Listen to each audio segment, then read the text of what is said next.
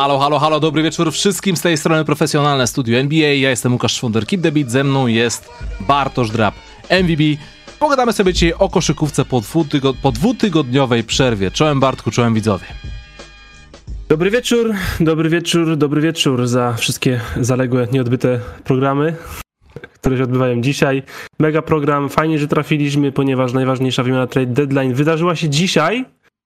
Rui Hachimura leci do Lakers. Być może Lakers podbiją to jeszcze tradując po Cam Reddish, ale wtedy to już w ogóle game over NBA i właściwie możemy myśleć o przyszłym sezonie, prawda Łukasz? Tak, cieszy mnie to bardzo, że właśnie został pobrany Rui Hachimura, kiedy były plotki o Bradley'u Billu.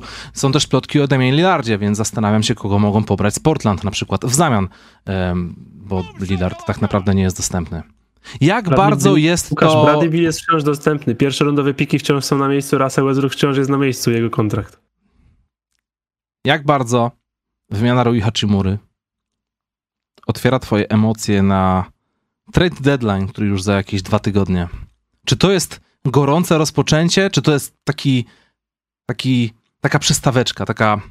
Czy Rui, Właśnie... czy, czy Rui Hachimura, Hachimura, Hachimura to Carpaccio? Właśnie widziałem w kilku miejscach na Twitterze w ciągu ostatnich dni, tygodni, że kurczę, potrzebujemy jednej wymiany i to ruszy. I tak sobie myślałem, nie, właśnie, bo są, jest parę takich zawodników, którzy właśnie zawodnicy, którzy nie zmieniają krajobrazu NBA, ale zmienią jakąś słabą drużynę, tak jak na przykład Lakers. Lakers są słabą drużyną, szczególnie w, na pozycjach skrzydłowych, bo Lakers mają trzech skrzydłowych w składzie, z czego Anthony Davis jest kontuzjowany, nie mają żadnego centra. Eee, chyba, że Davis jest centrem, wtedy Lakers mają dwóch skrzydłowych w składzie i obaj teraz grają, sypią po 30 punktów jakimś rzutką z Portland Trail Blazers. E, że pomoże to takiej drużynie, ale to wcale nie ruszy niczego, bo żadne piki pierwszorundowe nie poszły, żaden znaczący kontrakt, żaden znaczący zawodnik jeszcze nie poszedł, więc wydaje mi się, że wciąż czekamy na to, na to wielkie rozpoczęcie, na to, na ten, na to, nawet na to Carpaccio. Wydaje mi się, że to jeszcze, że to nie, że to są właściwie, jak, jak idziesz, jak jesteś, jesteś, jesteś na piwie i to są paluszki stoją, czy tam, wiesz, orzeszki stoją, za zanim piwo w ogóle podano jeszcze. Mhm, dokładnie. Znaczy, wiesz, wiesz, no... bierzesz, bierzesz jednego, bo, bo, leży, ale nie to, że chciałeś, albo wiesz, czekasz, albo o, przy tym stoliku, bo to są orzeszki, a nie paluszki. Po prostu bierzesz, bo są i tyle. Nie no, wymiana na tu i teraz. Hookers, tam jakieś piki drugorundowe. LeBron James ma 38 lat, trzeba przynajmniej dostać się do playoffów, prawda? E, Kendrick Nunn tak czy siak nie grał, a, a Rui Hachimura no może być takim wzmocnieniem, bo ma chłop momenty, ma wciąż potencjał. Pytanie, czy ma głowę, bo w Waszyngtonie z tą głową e, nie pokazywał, że ma taki gen solidnego gracza. Pokazywał, że ma taki, rzuciłbym go bardziej do worka zawodników w stylu Nick Young. Utalentowany, sporo potrafi, potrafi nam rzucać punkty, ale nie nie robi tego stabilnie za każdym razem ale ma potencjał i na pewno jest zdeterminowany teraz udowodnić swoją wartość, ponieważ po tych niewyjaśnionych wciąż problemach osobistych, których stracił pół poprzedniego sezonu, bo pamiętasz, że on był out due to personal reasons przez kilka miesięcy i nikt nie wiedział o co chodzi. Wciąż nie, nigdy się tego nie dowiedzieliśmy. Może, może, może e, dziennikarze z Los Angeles sprawią się lepiej tutaj niż dziennikarze waszyngtońscy, którzy najwyraźniej mają gdzieś w ogóle drużynę Washington Wizards. Tak jak masz, tak jak miażdżąca większość kibiców, Washington Wizards to jest dramat. I naprawdę, jak dzisiaj, jak dzisiaj pytałeś, weźmy coś, pogadajmy jeszcze o czymś, co widzieliśmy, ja mówię, no kurczę, zapytaj mnie o każdą drużynę, która nie nazywa się Washington Wizards i coś pogadamy, nie? O tą drużynę mnie pytaj. Jedyne, co mogę powiedzieć o Washington Wizards, to jest Kyle Kuzma, ale to, to nie, nie dzięki Wizards możemy o tym mówić. A tak to ta drużyna to jest po prostu dramat, nie? Przecież Rui Hachimura to, to jest, wiesz, były dziewiąty pik, i dostajesz za, nie, za niego trzy, trzy, trzy drugolądowe piki, w tym jeden to być może twój własny, który oddałeś w wymianie po Westbrooka. Eee, no ale wiesz jak to jest z pikami drugolądowymi. Jak z 30 w ciągu roku 10 będzie jakąkolwiek karierę miało, to już jest coś, nie? A Hachimuras, wiesz, z miejsca generalnie, no nie wiem, no Troy Brown Jr. jest do wygryzienia, żeby grać w pierwszej piątce. Dobra, koniec szkalowania Rui Hachimury, bo to jest jedyny zawodnik poza Marcinem Gortatem, który mnie pozdrowił osobiście, więc, więc tyle. Ale skoro już jesteśmy przy transferach, plotkach, em, Serge Ibaka dogadał się z Milwaukee Bucks i zostanie wymieniony. Mam nadzieję, że zostanie to potraktowane bardziej profesjonalnie i kulturalnie niż Jay Crowder w Phoenix Suns. Phoenix Suns. E, I poza tym co? Poza tym, no, Luka Doncic ponoć tam dał do pieca Markowi Kubanowi i poinformował go kulturalnie, że słuchajcie, no wypadałoby, żebyście w końcu zrobili jakieś ruchy, także przed 9 lutym yy, liczę na was. Biorąc pod uwagę presję społeczeństwa wyrażaną w postaci artystycznej, jak na przykład y, namalowanie tego muralu w Dallas, na które Mark Cuban osobiście y, odpowiedział, że to jest niestosowne, że to jest bez szacunku, bla, bla, bla. Myślisz, że jest jakaś szansa, że Dallas się wzmocnią, że zrobią jakiś ruch, który sprawi, że dołożą tam, nie wiem, drugiego zawodnika za luką, a nie siódmego do rotacji? Nie, bo nie ma takiego zawodnika na rynku. Nie ma gwiazdy na rynku teraz żadnej. W sensie, jaki jest najlepszy zawodnik, po którego możesz realnie wymienić teraz, poza niespodziankami, których wiesz, rzeczywiście tego nie widać. Nie wydaje mi się, żeby była jakakolwiek, jakakolwiek gwiazda dostępna w wymianie w tym momencie. Taka gwiazda, gwiazda, mówisz, że jest zawodnik co, co, co najmniej pokroju Pola George'a, wiesz, taki top 20, 25 NBA. Nie wydaje mi się. Mhm. Eee, ludzi, którzy mieliby powód, żeby chcieć być na rynku, to jest właśnie na przykład taki Bradley Bill, ale eee, czy dojrzejesz do wysublimowanych gustów Bradley'a Billa, żeby łaskawie zezwolił swojej drużynie wymienić się do twojej drużyny? Nie wiem. E, Kyle Kuzma jest bardzo podobno obserwowany, rozchwytywany, ale Waszyngton nie chce go wymieniać, ale Kyle Kuzma, to jest, mówię, to jest tylko Kyle Kuzma, nie? Kto lepszy jest na... Jak to kto jest tylko Kyle Kuzma? Kyle Kuzma to jest przyszłość Waszyngtonu, to jest zawodnik, który walczy o miano numer jeden w pojedynku o wystąpienie w meczu gwiazd z tej drużyny. Tak, Washington, i Wiz- Washington Wizards, 13 miejsce. To jest bardzo, bardzo waszyngtońska rzecz. Jedna rzecz, która im wyszła w ogóle przypadkiem w ciągu ostatnich kilku lat front office, to była ta wymiana Wesera Westbrooka. Tak to naprawdę wszystkie oni wymiany prawie przegrywają, nie potrafią draftować, a ta jedna, jedna głupota Lakers spadła im z nieba jak ta gwiazdeczka. Najlepsza rzecz, która im wyszła z tego, z tego transferu, to jest Kyle Kuzma. Kyle Kuzma, który gra rewelacyjnie w tym sezonie i Washington Wizards mówią, to jest ten gość, my go chcemy przedłużyć, chcemy nim grać. I co mówi w tym momencie Kyle Kuzma? Ja nie chcę tutaj grać. I to jest właśnie Waszyngton. E, jest jedna potencjalna drużyna, która może zrobić coś większego, oddać zawodnika bardzo dobrego i są to Toronto Raptors. bo myślę, że ani wymiana Van Vlita, ani OG Anunobiego, ani nawet Siakama nie jest absolutnie niewykonalna w ciągu najbliższych dwóch tygodni, ale poza tym nie widzę tutaj, nie widzę tej gwiazdy, więc odpowiem na zapytanie, bo mówimy teraz przecież o Dallas.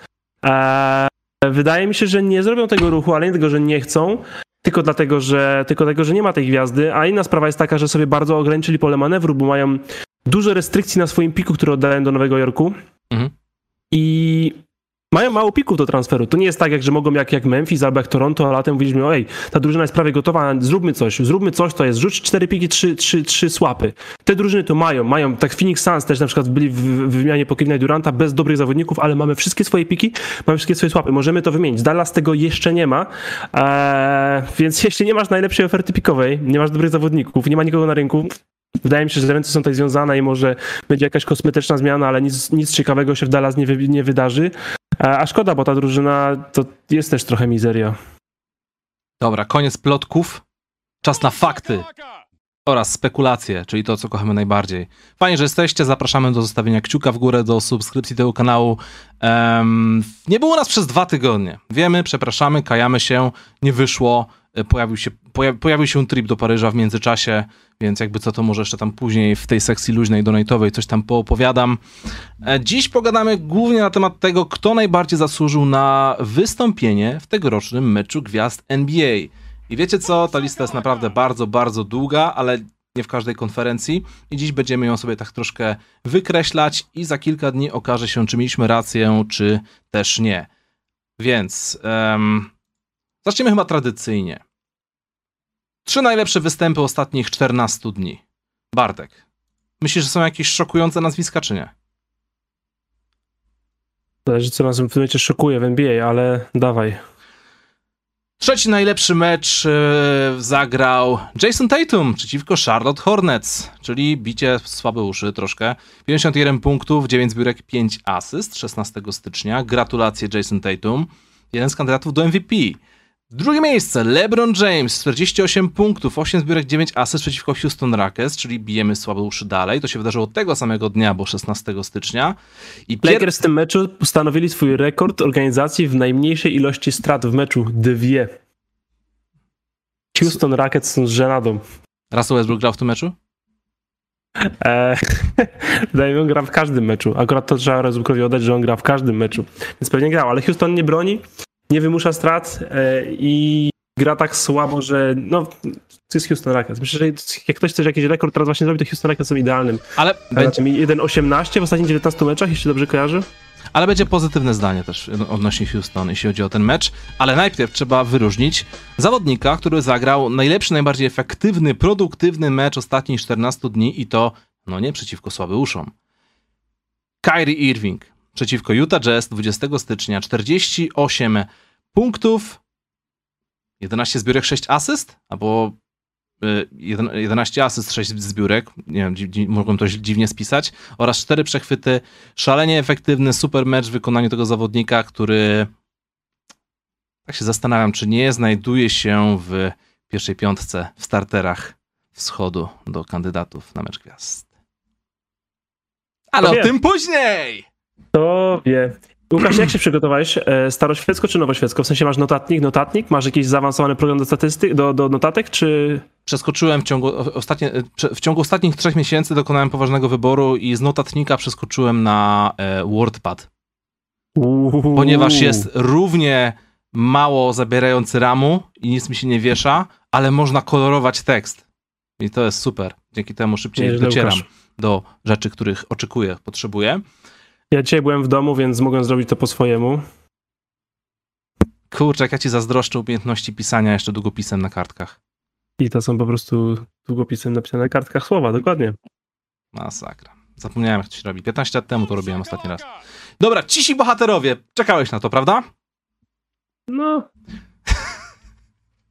Dobra, zaczniemy od Gabe'a Vincenta. Widzieliśmy ten mecz na żywo dla Winera. 28 punktów, 6 asyst przeciwko Milwaukee Bucks w wykonaniu em, e, świetnego zawodnika Miami Heat. Bardzo dobry występ. Jaraliśmy się strasznie e, jego grą. Szkoda, że w drugiej połowie troszkę zwolnił, bo po pierwszej miał, są. bo po pierwszej połowie tam miał chyba 21 oczek i spodziewaliśmy się, wiesz, drugiego Jose Alvarato, no ale niestety nie wyszło. E, z takich meczów, które naprawdę mnie mi zaimponowały, nieoczywistych nazwisk, Onieka Okongwu. 18 punktów, 20 zbiórek, 4 asysty, 2 przechwyty, 2 bloki przeciwko Indiana Pacers. No statystyki takie, że posiadacze tego zawodnika w ligach fantazy na pewno byli e, zachwyceni. Keldon Johnson. Career high, jeśli dobrze kojarzę. 36 punktów, 11 zbiórek, 4 przechwyty przeciwko Brooklyn Nets. San Antonio ten mecz wygrali, także super. Keegan Murray, 29 punktów, 14 zbiórek, także Sacramento Kings, dobry pik. Ivan Mobley, 38 punktów, 9 zbiórek przeciwko Milwaukee Bucks. To był najlepszy mecz drugoroczniaka z Cavs w tym sezonie. Pewnie byś chciał wyróżnić też Tomasa Bryanta, czy nie? 31 punktów, 14 zbiórek, 4 truje. To jest taki cichy bohater, wielka gwiazda. No, ja myślę, że to jest po prostu. Za... Szkoda, że tak długo lecił to, ten kciuk, bo spokojnie byłby w top 10 głosowania do All-Star razem z Austinem Reevesem. Ale mam innego cichego bohatera. Z, dzisiejszego mecz, z dzisiejszy mecz y, Golden State Warriors Brooklyn Nets Nick, Nick Claxton. 24 punkty, 15 zbiórek, 3 bloki. Zmierza w kierunku All Defense coraz śmielej nasz mały koleżka, za którego ja nie uważałem za, za jakiegoś takiego poważnego, wysokiego, ale ma rewelacyjny sezon i to takimi właśnie występami sobie to cementuje. Czy cichym bohaterem? A czy na pewno można nazwać cichym bohaterem tego zawodnika? Ale po prostu chciałem go tutaj, tutaj wpisać, bo wydaje mi się, że za, zasługuje po tych ostatnich ciężkich latach. Prawdziwy cichy bohater Kawhi Leonard. 33 punkty, 9 zbiórek, 4 asysty, 4 przechwyty, skuteczność na poziomie 75% i zwycięstwo nad e, Dallas Mavericks. Także fajnie. Nie liczy się, nie liczy się. E, kurczę, zgubiłem kiedy to było. Mam pra 10 stycznia. Nie, bo ten Kawhi Leonard to w ogóle nie, nie kojarzy gościa, dawno go nie widziałem. No mówię, ani gwiazda, ani kto. Ale cichy też taki nie do końca. E, TJ McConnell. Tylko kiedy to było i co to było? Wyszedł i w pierwszej połowie był, trafił trzy trójki, nie zbudował ani razu. A 25 punktów, trzy zbiórki, 6 asyst, dwa style w dwie kwarty, przepraszam bardzo. A, I to było z Milwaukee Bucks 17 stycznia. TJ McConnell. Ten człowiek wciąż żyje. No to było odpalone, super. Ale słuchaj, chciałem tutaj wyróżnić naj, chyba naj, największego cichego bohatera. Tylko, że to był mecz, który przegra, akurat y, przegrał. Zauważyłeś, zauważyłeś pewnie. Chciałem go wspomnieć tutaj, ale stwierdziłem, że nie, że, że to już była przesada. 25 punktów to nie jest aż ta, tak dużo, żeby go wyróżniać. Słuchaj. Jak się jest Masonem Plumlee, to tak, Łukasz. Ej, chciałem sprawdzić. To był chyba jego najlepszy mecz jego w tym sezonie, ale miał tam jakieś mecze po 22, po 19, więc to jeszcze, wiesz, to nie jest jakiś kolosalny wystrzał, że cichy bohater stał się gwiazdą. Ale Słuchaj, w tym wielkim meczu LeBrona Jamesa po drugiej stronie zagrał wielki Alperen Shengun, który już zdetronizował Masona Plumlee na, w rankingu Nikoli Jokiciów. 33 punkty, 15 zbiórek, 6 asyst, 4 bloki. Fakt, Houston przegrali, bo to Houston, ale Shengun zagrał naprawdę fenomenalne spotkanie. Wydaje mi się, że e, nagrodę cichego bohatera em, zgarnął w ciągu tych ostatnich dwóch tygodni. A ja wiem, czy taki cichy to jest najlepszy zawodnik Houston Rockets. No to on albo Kałaj, komu, wol, komu wolisz? Przerąbany. O jest, no nie, no co, co chyba żartujesz? To już wolę e, Gabe'owi wam samemu dać. Okej. Nie mam mowy, że Kałaj w ogóle się nie kwalifikuje do, do takiej nagrody w żaden sposób. E, ja ci zaraz kogoś wymyślę lepszego. Cyk. Ajajajajaj. Nikt się tu nie... No dobra. Eee, Thomas Bryant wygrywa nagrodę. Bo Lakers. To gadamy dalej o Lakers. Jeszcze dwa słowa, bo trzeba wspomnieć o LeBronie Jamesie. Pewnie wszyscy już widzieli te statystyki, że od czasu, gdy LeBron James skoczył na kolejny poziom, 30 grudnia miał swoje 38 urodziny. On już nie powinien grać w koszykówkę, ale gra i zdobywa punkty i to zdobywa ich o wiele więcej niż powinien był zdobywać, bo jeśli na przykład byście pomyśleli sobie o tych wszystkich symulacjach, szacowaniach sprzed roku, sprzed dwóch lat, to tak staraliśmy się przytomnie obliczyć, kiedy LeBron James pobije rekord Karima, Karima Abdul-Jabara, prawda? No i tak sobie liczyliśmy, no to teraz będzie mieć tyle lat, pewnie opuści tyle spotkań, pewnie będzie zdobywać, jak zdobywał 27 punktów, to będzie zdobywać 25, ale wpisze, że będzie zdobywał 24, 23, bo już będzie starszy, coś tam, coś tam, więc zdobędzie te, pobije ten rekord, nie wiem, w marcu, może w kwietniu, może kiedyś tam. Nie, LeBron James skończył 38, 38 lat i od tamtej pory w 10 meczach robi 35 punktów, 10 zbiórek, 8 asyst na mecz na skuteczności 53%. Więc... Tak, fajne jest to, że my sobie zakładamy jakieś rzeczy z LeBronem Jamesem, a potem on zawsze jest lepszy. Ja nie wiem, stary, Nic- to, to, to, to, już jest, to już jest, to jest po prostu śmieszne. To jest dominacja długowieczności. On się śmieje w twarz czasowi. On się śmieje w twarz biologii, wszystkiemu, nie? Może niekoniecznie Michaelowi Jordanowi, wiadomo, ale mówimy o też o takich, takich bardziej ludzkich, e, przyziemnych sprawach. Także naprawdę super sprawa i mimo wieku zawiecza naj, najwięcej w ogóle punktów e, z kontr w tym sezonie. 38-latek, najwięcej punktów z kontr w całej lidze NBA. Na drugim miejscu jest Janis Antetokounmpo, jakby co. Więc taka oto ciekawostka. E, Pewnie widziałeś To też, e, widziałeś pewnie też fragment e, meczu e, z Houston, kiedy Jabari Smith Jr., trzeci pik tegorocznego draftu, zeszłorocznego draftu, podbił do LeBrona, mówiąc mu coś takiego w stylu, że ej, grałeś przeciwko mojemu ojcu w swoim pierwszym meczu NBA, takim wiesz, pierwszym kiedykolwiek. A LeBron tak troszkę ostentacyjnie chyba się zamyślił, "S- chłopie, czemu mi to robisz, tak wiesz, dajesz mi to zrozumienia, że ja jestem aż taki stary. I I Jabari, potem był od niego szybszy w kontrze. tak, Jabari tam tu jeszcze dodał później tak, wiesz, no czujesz się staro, prawda, czuję, czuję, no. Później właśnie go rozwalił i zrobił 48 punktów. Także zabawne. Znaczy trochę zabawne, trochę straszne. E, Ja o Lebronie na pewno przygotuję jakiś materiał, jak już pobiję ten rekord, więc, więc e, coś tam się naszykuje. Co jeszcze? Były, było kilka pytań odnośnie tego, czy Jeremy Sohan ma szansę na grę e, w meczu Rising Stars. Wiem, że to nie jest e, ten element meczów gwiazd, e, który jest jakiś szalenie interesujący, no ale hej, mówimy o Jeremy Sohanie, więc to chyba wszyscy Polacy się tym interesują. No i tak sobie pomyślałem, tak, wiesz, wiadomo jak to w Polsce lubi- lubimy sobie to tłumaczyć wszystko, na chłopski rozum, prawda? Więc Tak na chłopski rozum spisałem sobie, że Jeremy jest stale wpisywana do dziesiątki najlepszych debiutantów tego sezonu.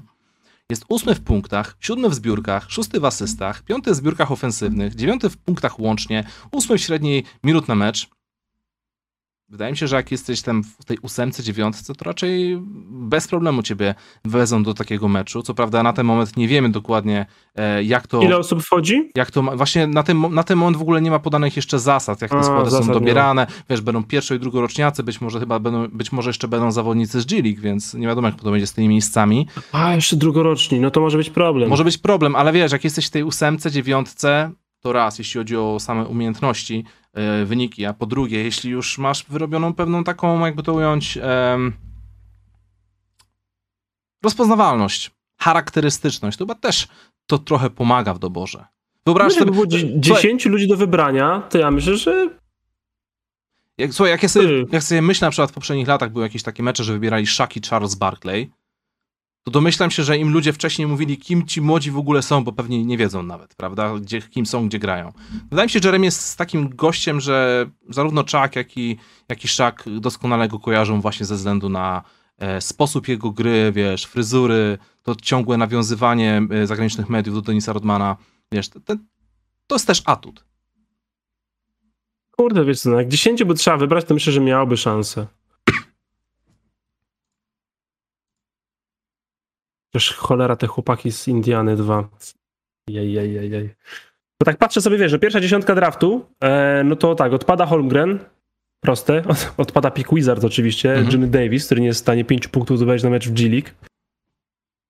Mhm. Waszyngton, dobrze, że wzięliście te drugolądowe piki i wymienicie ich na takich zawodników. Wy tak wydraftujecie po prostu takich ludzi, że po prostu draft tego nie widział. Jak Wizards pi pikują w drugiej rundzie, Łukasz, to tylko Wizards w pierwszej rundzie pikują lepiej, nie?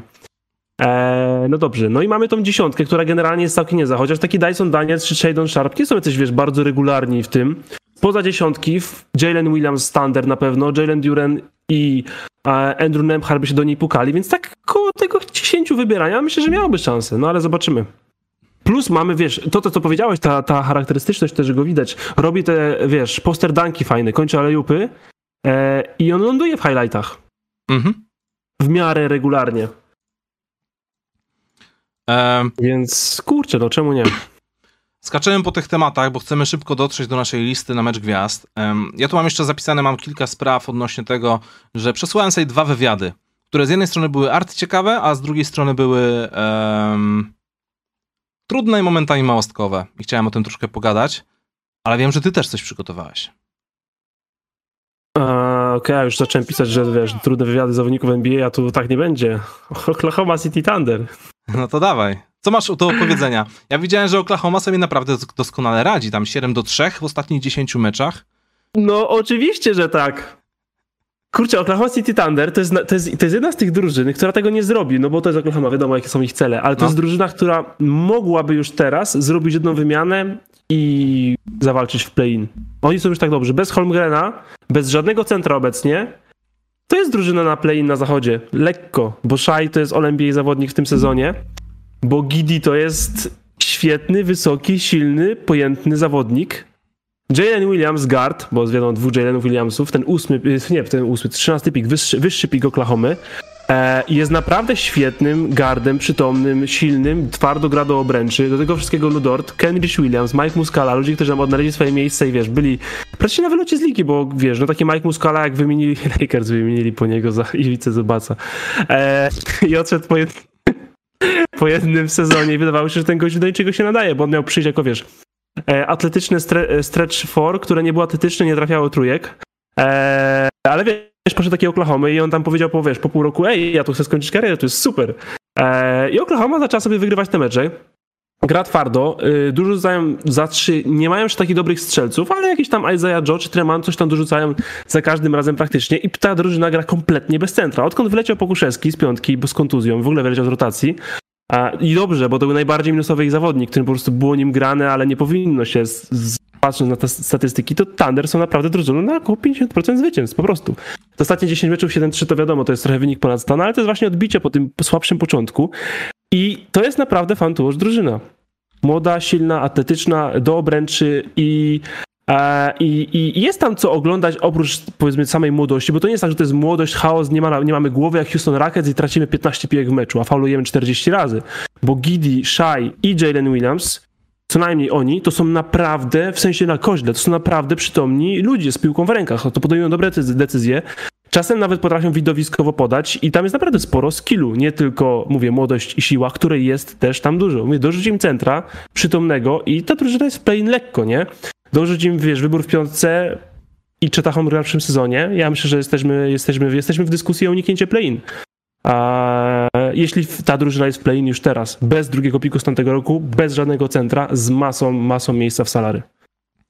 E, Byłoby super zobaczyć taki lip już, już teraz, za kilka miesięcy, jeśli by zrobili te wymiany.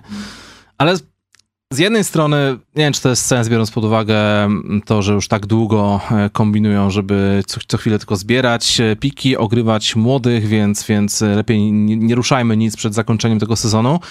Ale z drugiej strony, wiesz, mamy takie historie jak na przykład tych We Believe Warriors, którzy tam zdecydowali sobie w pewnym miesiącu pod koniec, że dobra, ej, musimy coś powygrywać, dostać się do playoffów i namieszać, żeby było fajnie, żeby u nas pamiętali. Tak sobie myślę, że to byłaby super historia, gdyby OKC faktycznie dokonali jeszcze takiego sporego wzmocnienia kosztem młodzieży jeszcze w tym roku. Wywalczyli, wiesz, w marzec, kwiecień, wygrywali tam 85% spotkań, co jest oczywiście możliwe, w końcówce sezonu łatwiej jest nabijać zwycięstwa. I wiesz, w pierwszej rundzie robią szok, dostają się przynajmniej do drugiej rundy i mają taki, wiesz, na starcie już mają faj, fajną historię do y, budowy drużyny na kolejne lata. Nawet nie wygrywać tej pierwszej rundy, tylko wiesz, być w play-in i kogoś w teorii mocniejszego wyeliminować. W sensie dostać się do play-in, bo to musisz wygrać jeden mecz. To jest też to, że już Chyba, już nie pamiętam, menadżer której drużyny młodej mówił, to chyba ze wschodu, żeby wa warto powalczyć o play-in, zobaczyć, zrobić coś takiego, co Memphis zrobili 3 lata temu, dwa.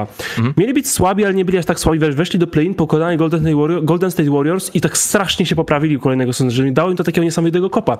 I wiesz, Oklahoma City Thunder wchodząca założył tego play-in i wygrywająca ten play-in z Lakers albo z Blazers, albo z Clippers, albo z Mavericks, albo z Kings. W teorii drużyny, wiesz, ustabilizowane, z weteranami, -hmm. które o coś chcą walczyć i dostajesz w papę. A to jest jeden mecz tylko. Możesz go przegrać zawsze. To jest tylko jeden mecz. I wiesz, i dostajesz, dają w papę, potem grają w pierwszej rundzie z Denver i oczywiście Nikola Jokic robi 40, 20, 20 na nich, no bo nie mają centra.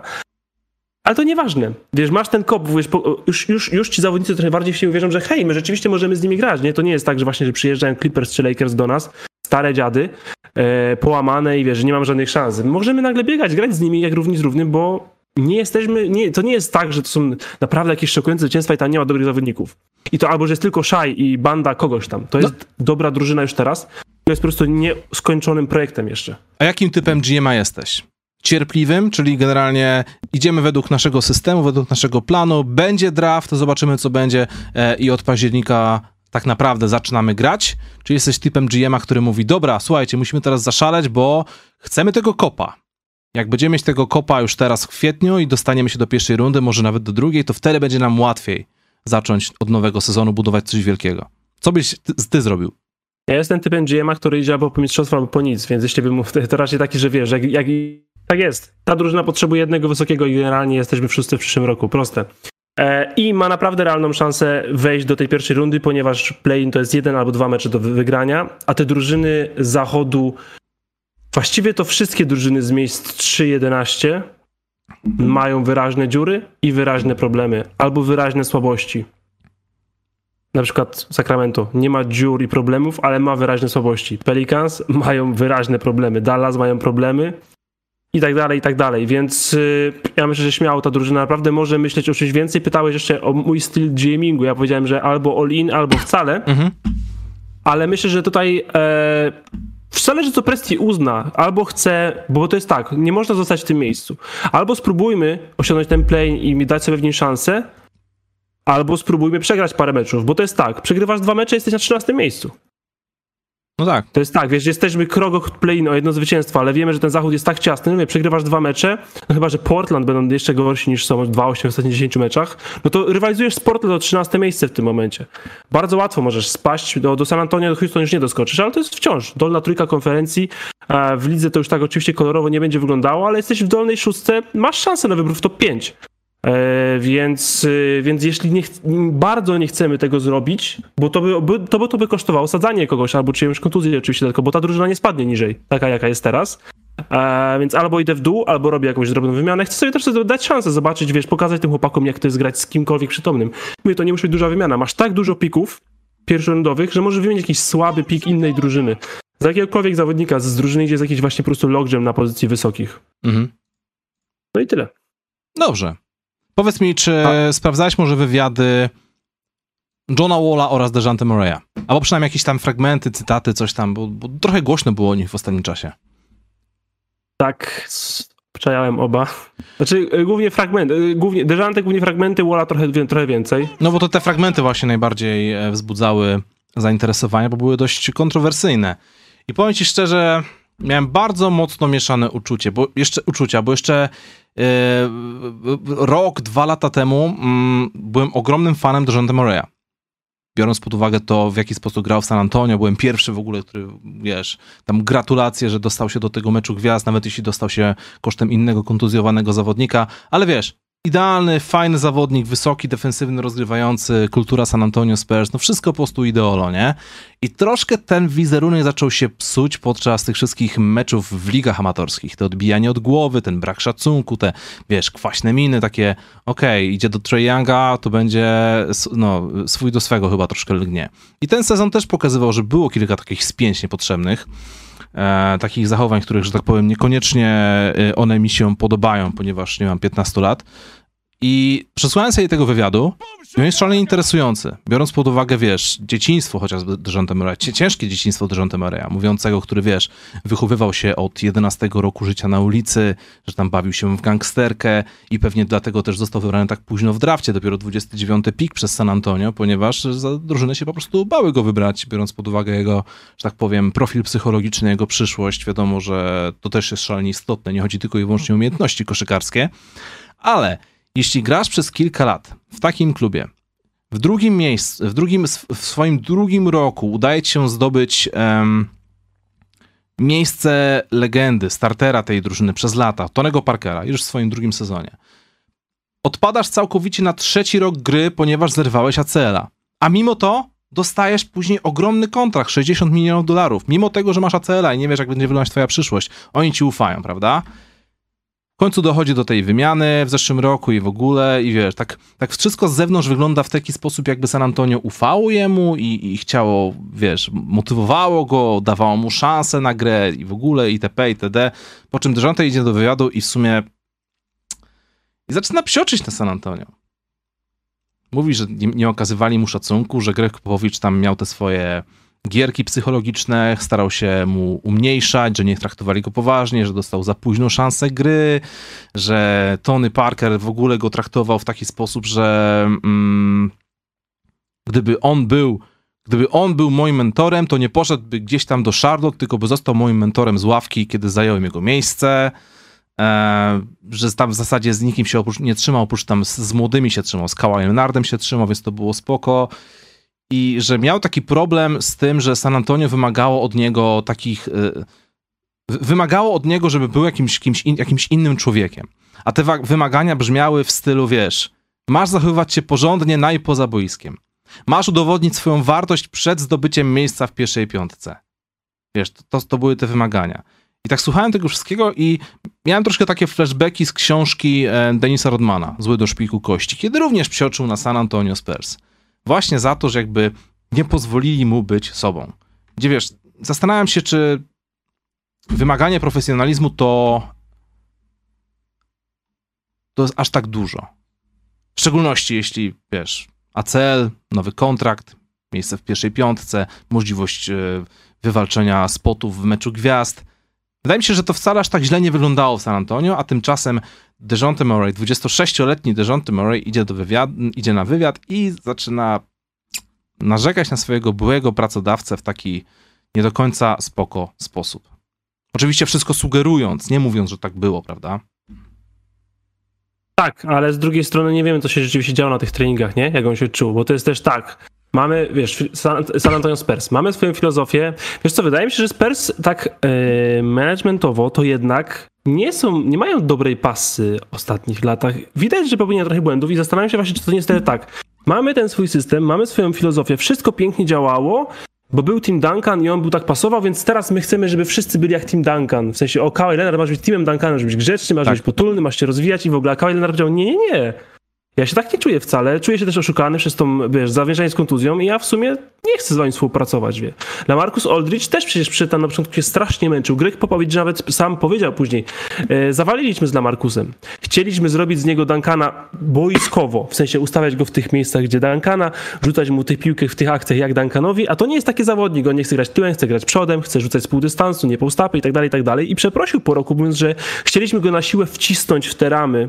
To była akurat sportowa sytuacja bo Lamarcus, jeśli chodzi o organizację czy jakieś relacje, nie narzekał. Że chcieliśmy go wcisnąć w te ramy, które nam działało, a potem to nie zadziałało i mieliśmy mało elastyczności, albo dużo czasu zajęło nam wyjście z tego. I widzisz, po tej erze Kała i Lamarcus, powiedzmy, czy już tej a, jeszcze dobrych Spurs, ale już nie kontenderów Spurs, jedyne co im z, z tego wszystkiego dobrego wyszło potem, to jest Dejanty Murray. I ja wiem, że wciąż jesteśmy, my jesteśmy wielcy, poważni, wspaniali San Antonio Spurs, my wiemy jak się 20 lat wygrywa, mhm tu masz chłopie przepis i masz się stosować.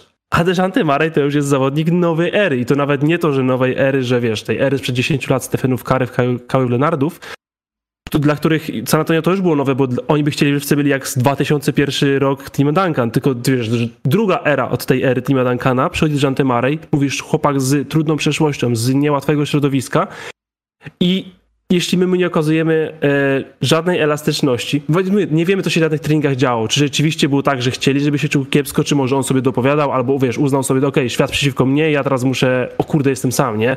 E, możliwe, że to właśnie dużo grało w jego głowie, ale z tymi młodszymi zawodnikami jest tak, że no trochę musisz trochę musisz bardziej o nich myśleć i dbać i uważać, bo o to chodzi. Zobacz, jak, zobacz, jak łatwo było się stamtąd wydostać.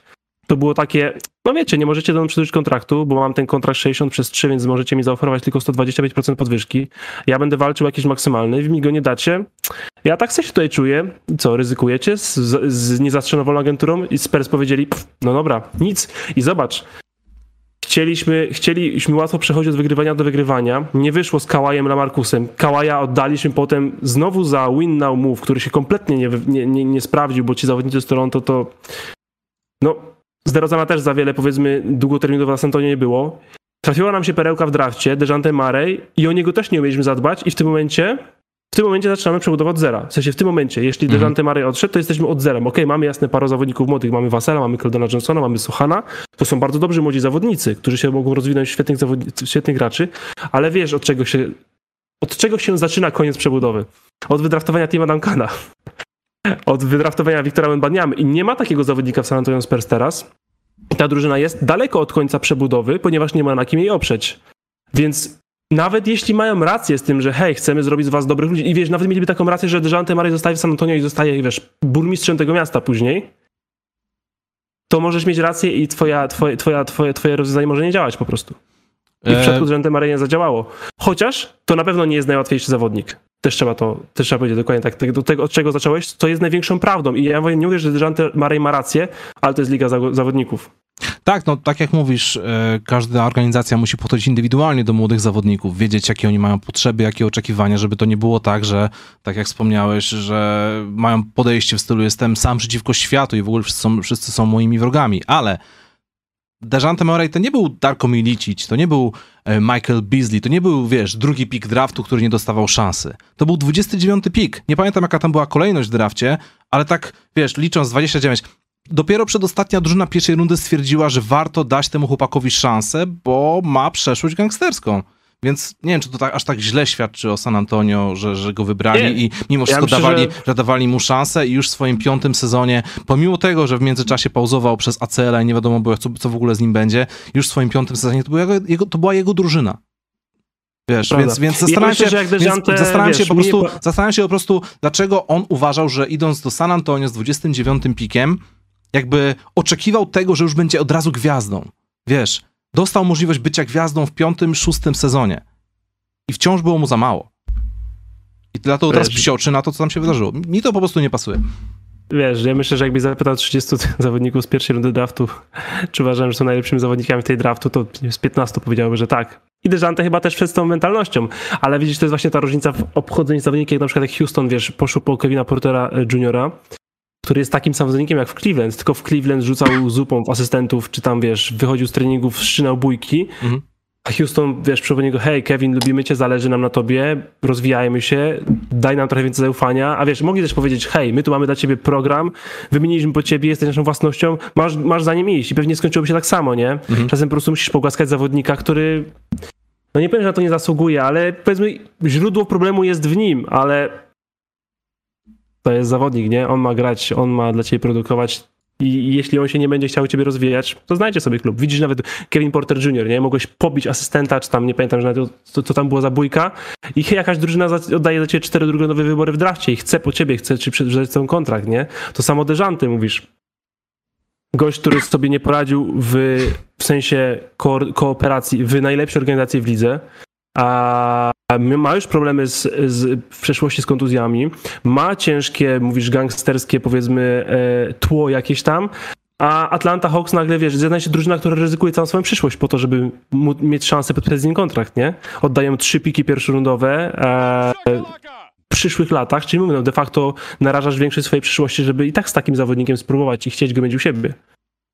No dobra, a skoro e, jeszcze można to w miarę zrozumieć, jeśli chodzi o 26-latka, to co masz do powiedzenia na temat 32-letniego Johna Walla, który idąc na wywiad do Tio Pinsona, Tio Pinson miał chyba tam przeszłość w Brooklynie czy w Nowym Jorku, nie pamiętam dokładnie, ale w każdym razie były zawodnik NBA.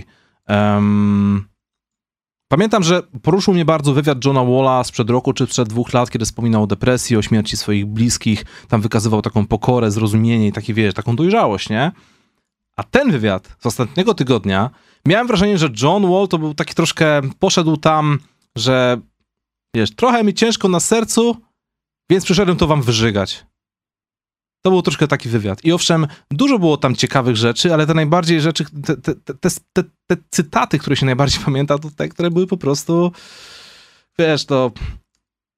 Ja jestem ogromnym fanem pewności siebie. Nie, nie, nie cierpię w skromności, nie cierpię fałszywej skromności i w ogóle ale nie lubię, kiedy pewność siebie zaczyna przywierać, y, zaczyna przypominać troszkę jak takie bajdurzenie. Jak słyszę, jak John Wall mówił, że w 2016 i 2017 żałuje, że się nie spotkali z Cleveland Cavaliers, bo Waszyngton by ich rozjechał, to się zastanawiam, czy on w to naprawdę wierzy. To raz. Ale okej, okay, to jest po prostu gadanie ludzi pewnych siebie, prawda? Ale jeśli jesteś wymieniony, ponieważ byłeś kontuzjowany, masz trudny kontrakt, trudny charakter i w ogóle. Wymieniają cię do klubu, który owszem, gra ogony ligi, nie ma za dobrej renomy organizacyjnej w ogóle mowa o Houston Rockets, jesteś tam przez jakiś czas, później cię wymieniają tam do Los Angeles Clippers, tam poszedł, zamienił wykupienie kontraktu, nie pamiętam szczegółów, to jest nieistotne, mija rok, mija półtorej roku i bez ceregieli otwarcie mówisz Houston Rockets to śmietnik, grałem z gościem, I który... obrażasz konkretnych zawodników. Tak, grałem z gościem, w pierwszej piątce był gość, który nazywał się Justin Patton. Graliśmy tam z typami, był tam jakiś Jason Tate, coś tam ten, jeszcze jakiś inny gościu, którego nie pamiętam. Jak ja miałem taką drużynę prowadzić do zwycięstwa? 32-letni facet, dojrzały, po przejściach, a on po prostu sra na swoich byłych kolegi, kolegów. E, ludzi, ludzi, z którymi być może jeszcze przednie się w swojej karierze, bo jeszcze może zostać wymieniony, może zostać pójść za, za minimum. Wiadomo, John Wall to jest jego końcówka kariery. Nie spodziewałbym się tego, delikatnie mówiąc. A później jeszcze eee. swoją drogą, Justin Patton tylko zretweetował ten fragment cytatu na, i napisał: Ej, John Wall, myślałem, że jesteśmy, że, że, że między nami spoko, nie? No tak, kurde, nie, tak się nie robi po prostu, tak się nie robi. A tu nic z tego. No, szpiedyn Justin Patton. Ale przynajmniej był na Twitterze znany przez dwa dni. Eee, tyle z tego ma. Wiesz co, ja nie powiem, że bym był jakiś w dużym szoku, bo e, wróciłbym się do tych przedsezonowych, przed tym sezonem, z lata wywiadów z Johnem Wallem jeszcze, kiedy podpisał kontrakt z Clippers. I tam już było słychać, że on wcale nie dojrzał. Bo on tam mówił, no wiadomo, mam być rozgrywający na tych chłopaków, będę skupiał się na asystach, jest Paul George, Kawhi, rewelacyjni zawodnicy, ale pewnie będą dni, kiedy to ja będę najlepszym zawodnikiem. Czasem on będzie pierwszą opcją, czasem ten, wiadomo, że wszyscy pauzujemy mecze, mamy, więc, a czasem ja mogę, czasem to może być moja drużyna. Houston Rockets uznawali, że większą wartość jest, większą, większą wartością dla drużyny będzie to, kiedy nie będziesz spędzał z nimi czasu, niż to, że będziesz grał na poziomie tam 19-7, czy tam ile produkował w tych kilku meczach, produkował. To nie, chyba żadna drużyna już nie będzie twoja, John Wall, i tak, i ten sezon to pokazał, bo, bo to nie jest. John Wall gra. Jak był zdrowy, to grał. Wszedł nawet do piątki, a nie tego, że gra jakoś fenomenalnie, tylko po prostu Reggie Jackson zależy jakiś fatalny sezon, nie wiecie czemu. Eee, I wcale John Wall o jakiejś dużej przewadze dla Clippers nie, e, nie, nie, nie, nie przesądza nic takiego. I to nie jest tak, że ta drużyna nie problemów i to nie jest tak, że on je rozwiązuje, więc ja szczerze mówiąc nie jestem fanem charakteru tego zawodnika od zawsze praktycznie i jak dla mnie bardzo niewiele się w tej kwestii zmienia wciąż i no to co teraz zrobił, no to dokładnie to potwierdza, że on nie dorósł ani w te trzy lata temu, kiedy mówił o depresji, ani w to lato, kiedy mówił o pierwszym, pierwszym opcją, ani teraz tydzień temu, kiedy obraża, wymieniając nazwiska konkretnych zawodników, bo może sobie wiesz, pójść narzekać na organizację, co też jest w sumie dość dość konkretnie kierowana, bo jak mówisz o biuro Houston Rockets, wiadomo, że chodzi o generalnego menadżera, jego asystentów, mhm. takich ludzi, nie? Ale jak idziesz wymieniać kolegów po fachu, fachu z nazwiska, to jest słabo, to jest, wiesz, no Kevin Durant to w tym sezonie, to pamiętamy i też mówiliśmy, że to jest do dupy ruch, ale to jest Kevin Durant. Wiesz, no, eee, a tu wiesz... GM-owie trzymają się z GM-ami, trenerzy z trenerami, zawodnicy z zawodnikami, jeśli e, plujesz do własnego gniazda. I największy problem właśnie mają z tym zawodnicy, nie? No. szkoda właśnie, że to akurat Los Angeles Clippers, tak dysfunkcyjna organizacja, że nie ma tam jakiegoś, wiesz, lidera w szatni, który, wiesz, wziąłby Johna Walla za pyski i powiedział, hej stary, ogarnij dupę, jesteś zadaniowcem, weź się w garść, przestań obrażać naszych kolegów z pracy.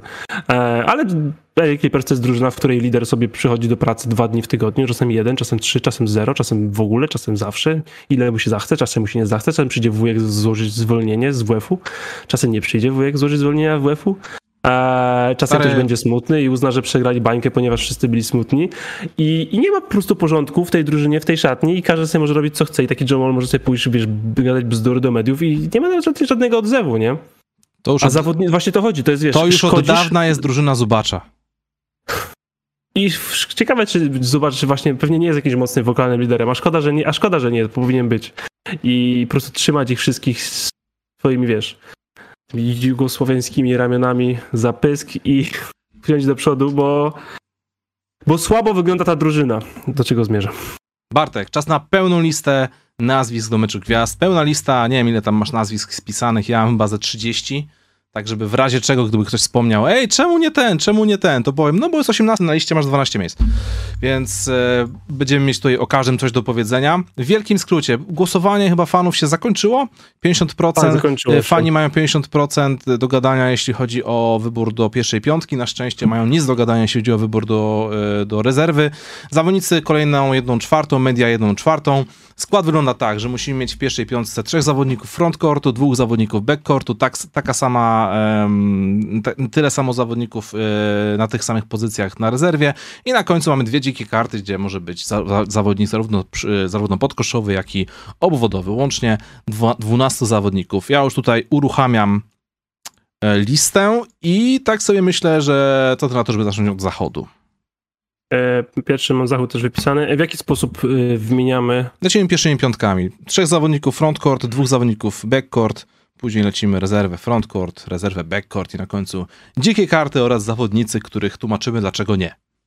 Okej, e, kurczę, bo ja nie wiem, czy mam tak poukładane, ale nie, chyba mam poukładane. No ja mam poukładane, dobra, mam pierwszą piątkę. Eee, jeśli chodzi o dwa miejsca na zachodzie o, o frontcourt, o frontcourt e, Nikola Jokic i LeBron James e, bezdyskusyjnie? Tak, Nikola Jokic i LeBron James na pewno są we frontkorcie. Nikola, Nikola. Jokic to jest w ogóle, wiesz, pierwsze miejsce Denver Nuggets, bo ja też patrzyłem oczywiście na miejsca, nie? E, drużyny. Pierwsze miejsce na zachodzie, statystyki 25, 11, 10, no triple-double praktycznie, 41 meczów, LeBron James 37 meczów, statystyki tak jakby po prostu miał znowu 20 lat, więc, więc super, tylko że Lakersi nie wygrywają, 12 miejsce. E, I na trzecim miejscu wpisałem zawodnika, którego, no może to być kontrowersyjne i zapewne on nie będzie starterem, bo ja tutaj, ja, ja to wiesz, to, to jest lista według mojego widzimisię, według em, jakichś tam moich analiz, mo, moich typów, niekoniecznie typów fanów, którzy na przykład chcieli wrzucić do meczu gwiazdę Ricka Rose'a, więc ja na startera wrzucam e, u siebie na trzecie miejsce do Mantasa Sabonisa. Ja też. O, to milutko. To czekaj, ja sobie tylko wpiszę. Ja też mam Domantasa Sabonisa, bo to jest obecnie trzecie miejsce w konferencji. To jest, jest zdecydowanie najlepszy zawodnik. To jest lider ligi w double-double. To jest zawodnik, który z kontuzją kciuka gra, jakby jej nie miał. I to jest zawodnik, od którego wszystko się zaczyna w Sacramento Kings. Bo nie jest tym zawodnikiem po raz kolejny w swojej karierze De'Aaron Fox. Cieszę się bardzo, że dałeś Sabonisa, ponieważ pewnie widziałeś, że tam Antony Davis był na drugim, trzecim miejscu w głosowaniu. Zdrowy Davis był lepszy niż Sabonis, ale Sabonis gra cały czas, a Anton Davis nie. Ale no, będzie miał jeszcze Davis. Znaczy w sumie no, nie poprawi swojej pozycji, bo pewnie wybory będą już zaraz już, ale no, zaraz Davis wróci, więc będzie mógł sobie udowodnić, że to być może on powinien się w tej piątce znaleźć. Jeśli chodzi o backcourt e, starterów, e, wrzuciłem sobie tutaj zawodnika, który stale się, oboje zresztą stale się pojawiają w tej szerokiej kadrze kandydatów do MVP. E, Obaj panowie zagrali po 43 spotkania i robią statystyki kosmiczne, co najmniej 30 punktów na mecz i tylko, że jeden gra w drużynie mającej piąte miejsce, a drugi gra w drużynie, która jeszcze tankuje. Luka Doncic oraz Shai Gilgeous Alexander. Luka Doncic teraz Shai Gilgeous Alexander. Fajnie, zero, kurde, kłótni. Kurczę, bo to jest tak. Kłótnia, która by się tutaj mogła odbyć, jeśli chodzi o poziom gry, mogłaby się odbyć, odbyć tylko w przypadku Stefana Karego i, i, i, i Devina Bookera, którzy obaj opuścili masę meczów. Więc po prostu mamy czterech gardów, którzy mieli do tej pory rewelacyjny sezon Mhm. na zachodzie. Dwóch z nich gra cały sezon, dwóch z nich zagrało pół sezonu. Ale teraz, Więc teraz się zaczynają schody. Czas na ławkę i tu już jest kłopot. Ponieważ jeśli chodzi o frontcourt, spisałem sobie tutaj raz, dwa, trzy, cztery, pięć, sześć, siedem, osiem nazwisk, z czego pięć można byłoby, powa- pięć można byłoby dyskutować, a tylko jeden jest takim pewniakiem, pewniakiem. I tym moim pewniakiem, pewniakiem jest Lauri Markkanen. Ja mam całkiem łatwo wybranych trzech zawodników frontcourtu na, na, na łapce zachodu. Dalej mi się nie podoba to, co, co mam na liście. Eee, no więc tak, Markanen, Zion, który wyglądał jak kandydat MVP, kiedy grał, i Anton Davis, który wyglądał jak mocny All-NBA Second Skład, kiedy grał. Ja zgadzam się tutaj e, w dwóch trzecich. Lauri, wiadomo, zagrał 44 mecze, więc to jest też szalenie istotna statystyka, jeśli chodzi o wybory do meczu gwiazd. 25 punktów, 9 zbiórek, skuteczność nie z tej ziemi, nie z tej ziemi podkoszowy, który trafia trójki na 43%, to jest super. E, Poza jest tym closerem Utah Jazz i to jest super, bierze mecze na siebie, finisher. daje w nich. The Finisher to jest w ogóle kozacka ksywa, e, prostota i geniusz w jednym.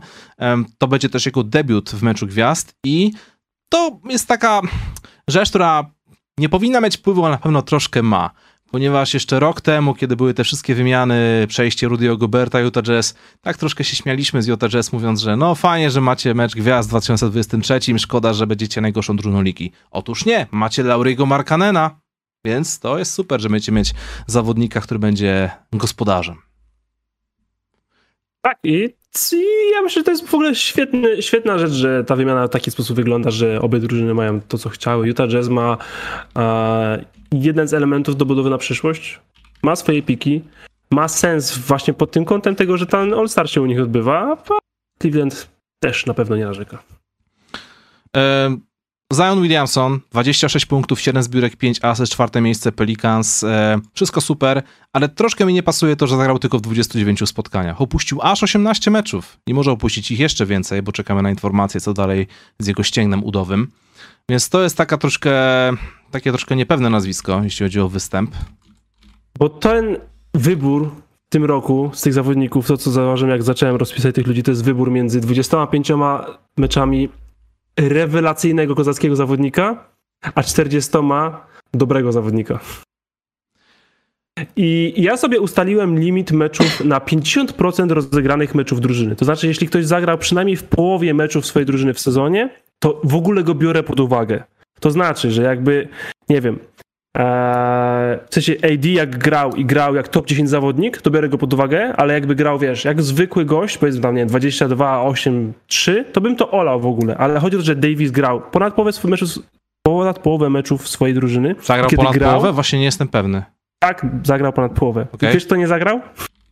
Co? Kawhi Leonard. Tylko Kawhi Leonarda musiałem wcześniej wykreślić. Eee, bo my sobie właśnie, to jest, to jest dokładnie recency bias. Wszyscy, ostatnie trzy tygodnie jakby w ogóle nie było nic wcześniej, nic nie pamiętamy. Zagrał ponad połowę meczu swojej, swojej drużyny i kiedy grał i Zion i Davis, 25 na 47. no, to Okej, jest ponad połowa.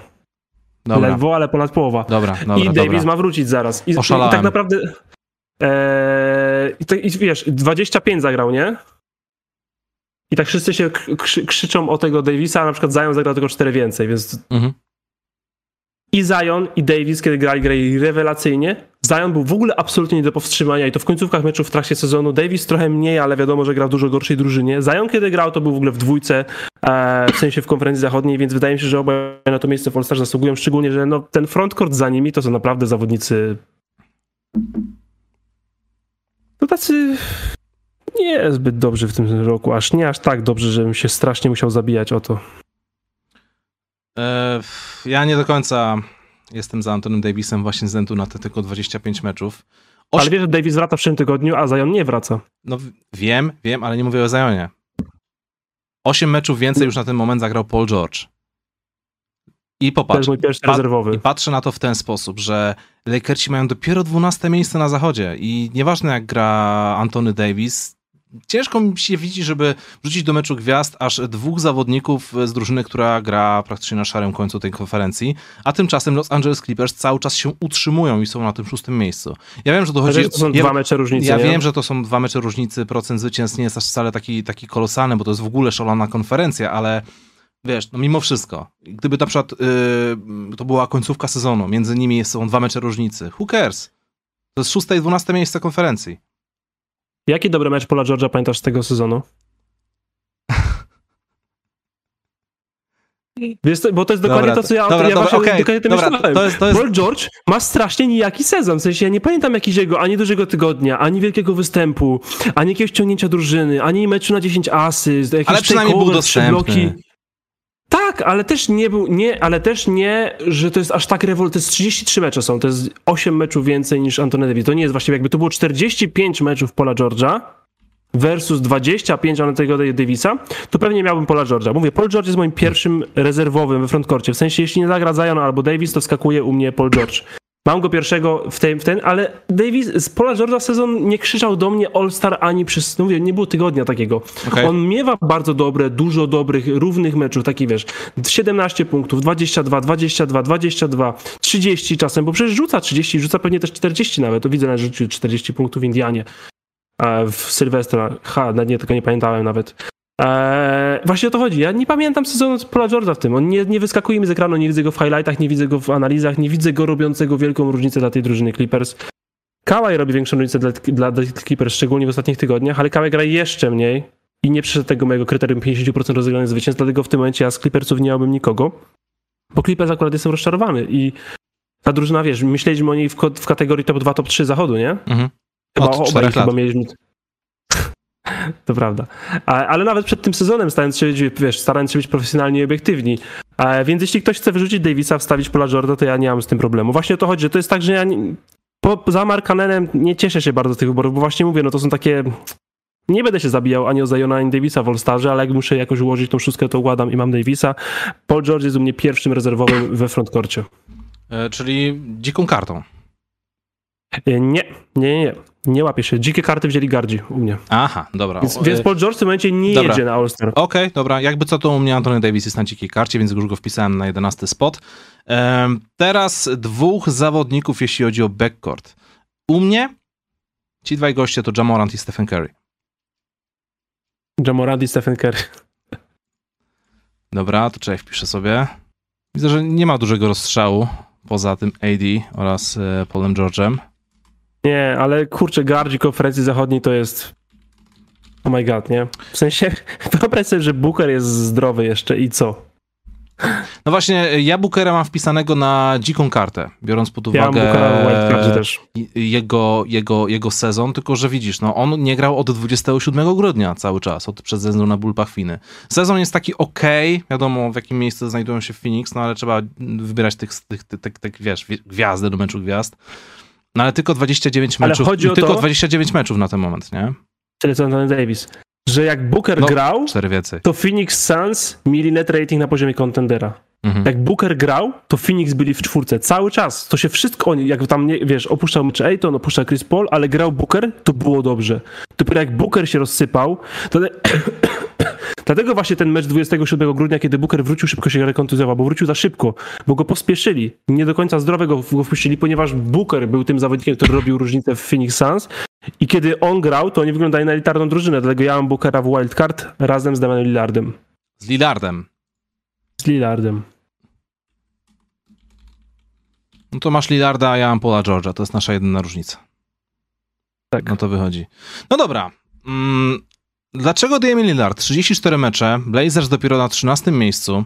Wiadomo, że statystyki robi swoje nazwisko tym bardziej, ale... Czy Tak, to, jest... to jest zawodnik do meczu gwiazd, no. Aha, Mam też takiego, jednego na, też mam takiego jednego na wschodzie wybranego, który też po prostu, po prostu gość, który pasuje do meczu gwiazd, który powinien tam być, który ma historię występów w tym meczu. Eee, no i tak, i wiesz, właśnie to jest, kurczę, Portland to jest takie, tak, taki przeciętniak. To jest tak, jak miało być. Wszyscy tak mówili, ten początek sezonu, te game winery, a teraz wszystko się wyrównało, jestem po prostu przeciętniakiem. A tak, dla mnie Booker to jest, Lillard to jest po prostu zawodnik na All-Star, więc mam go w tym wildcard. E, ale nie jest to zawodnik, o którego chciałbym się zabijać, bo moi pierwsi rezerwowi z zachodu, którzy by, w, jak w przypadku kontuzji wchodzili, to jest Anthony Edwards i Paul George.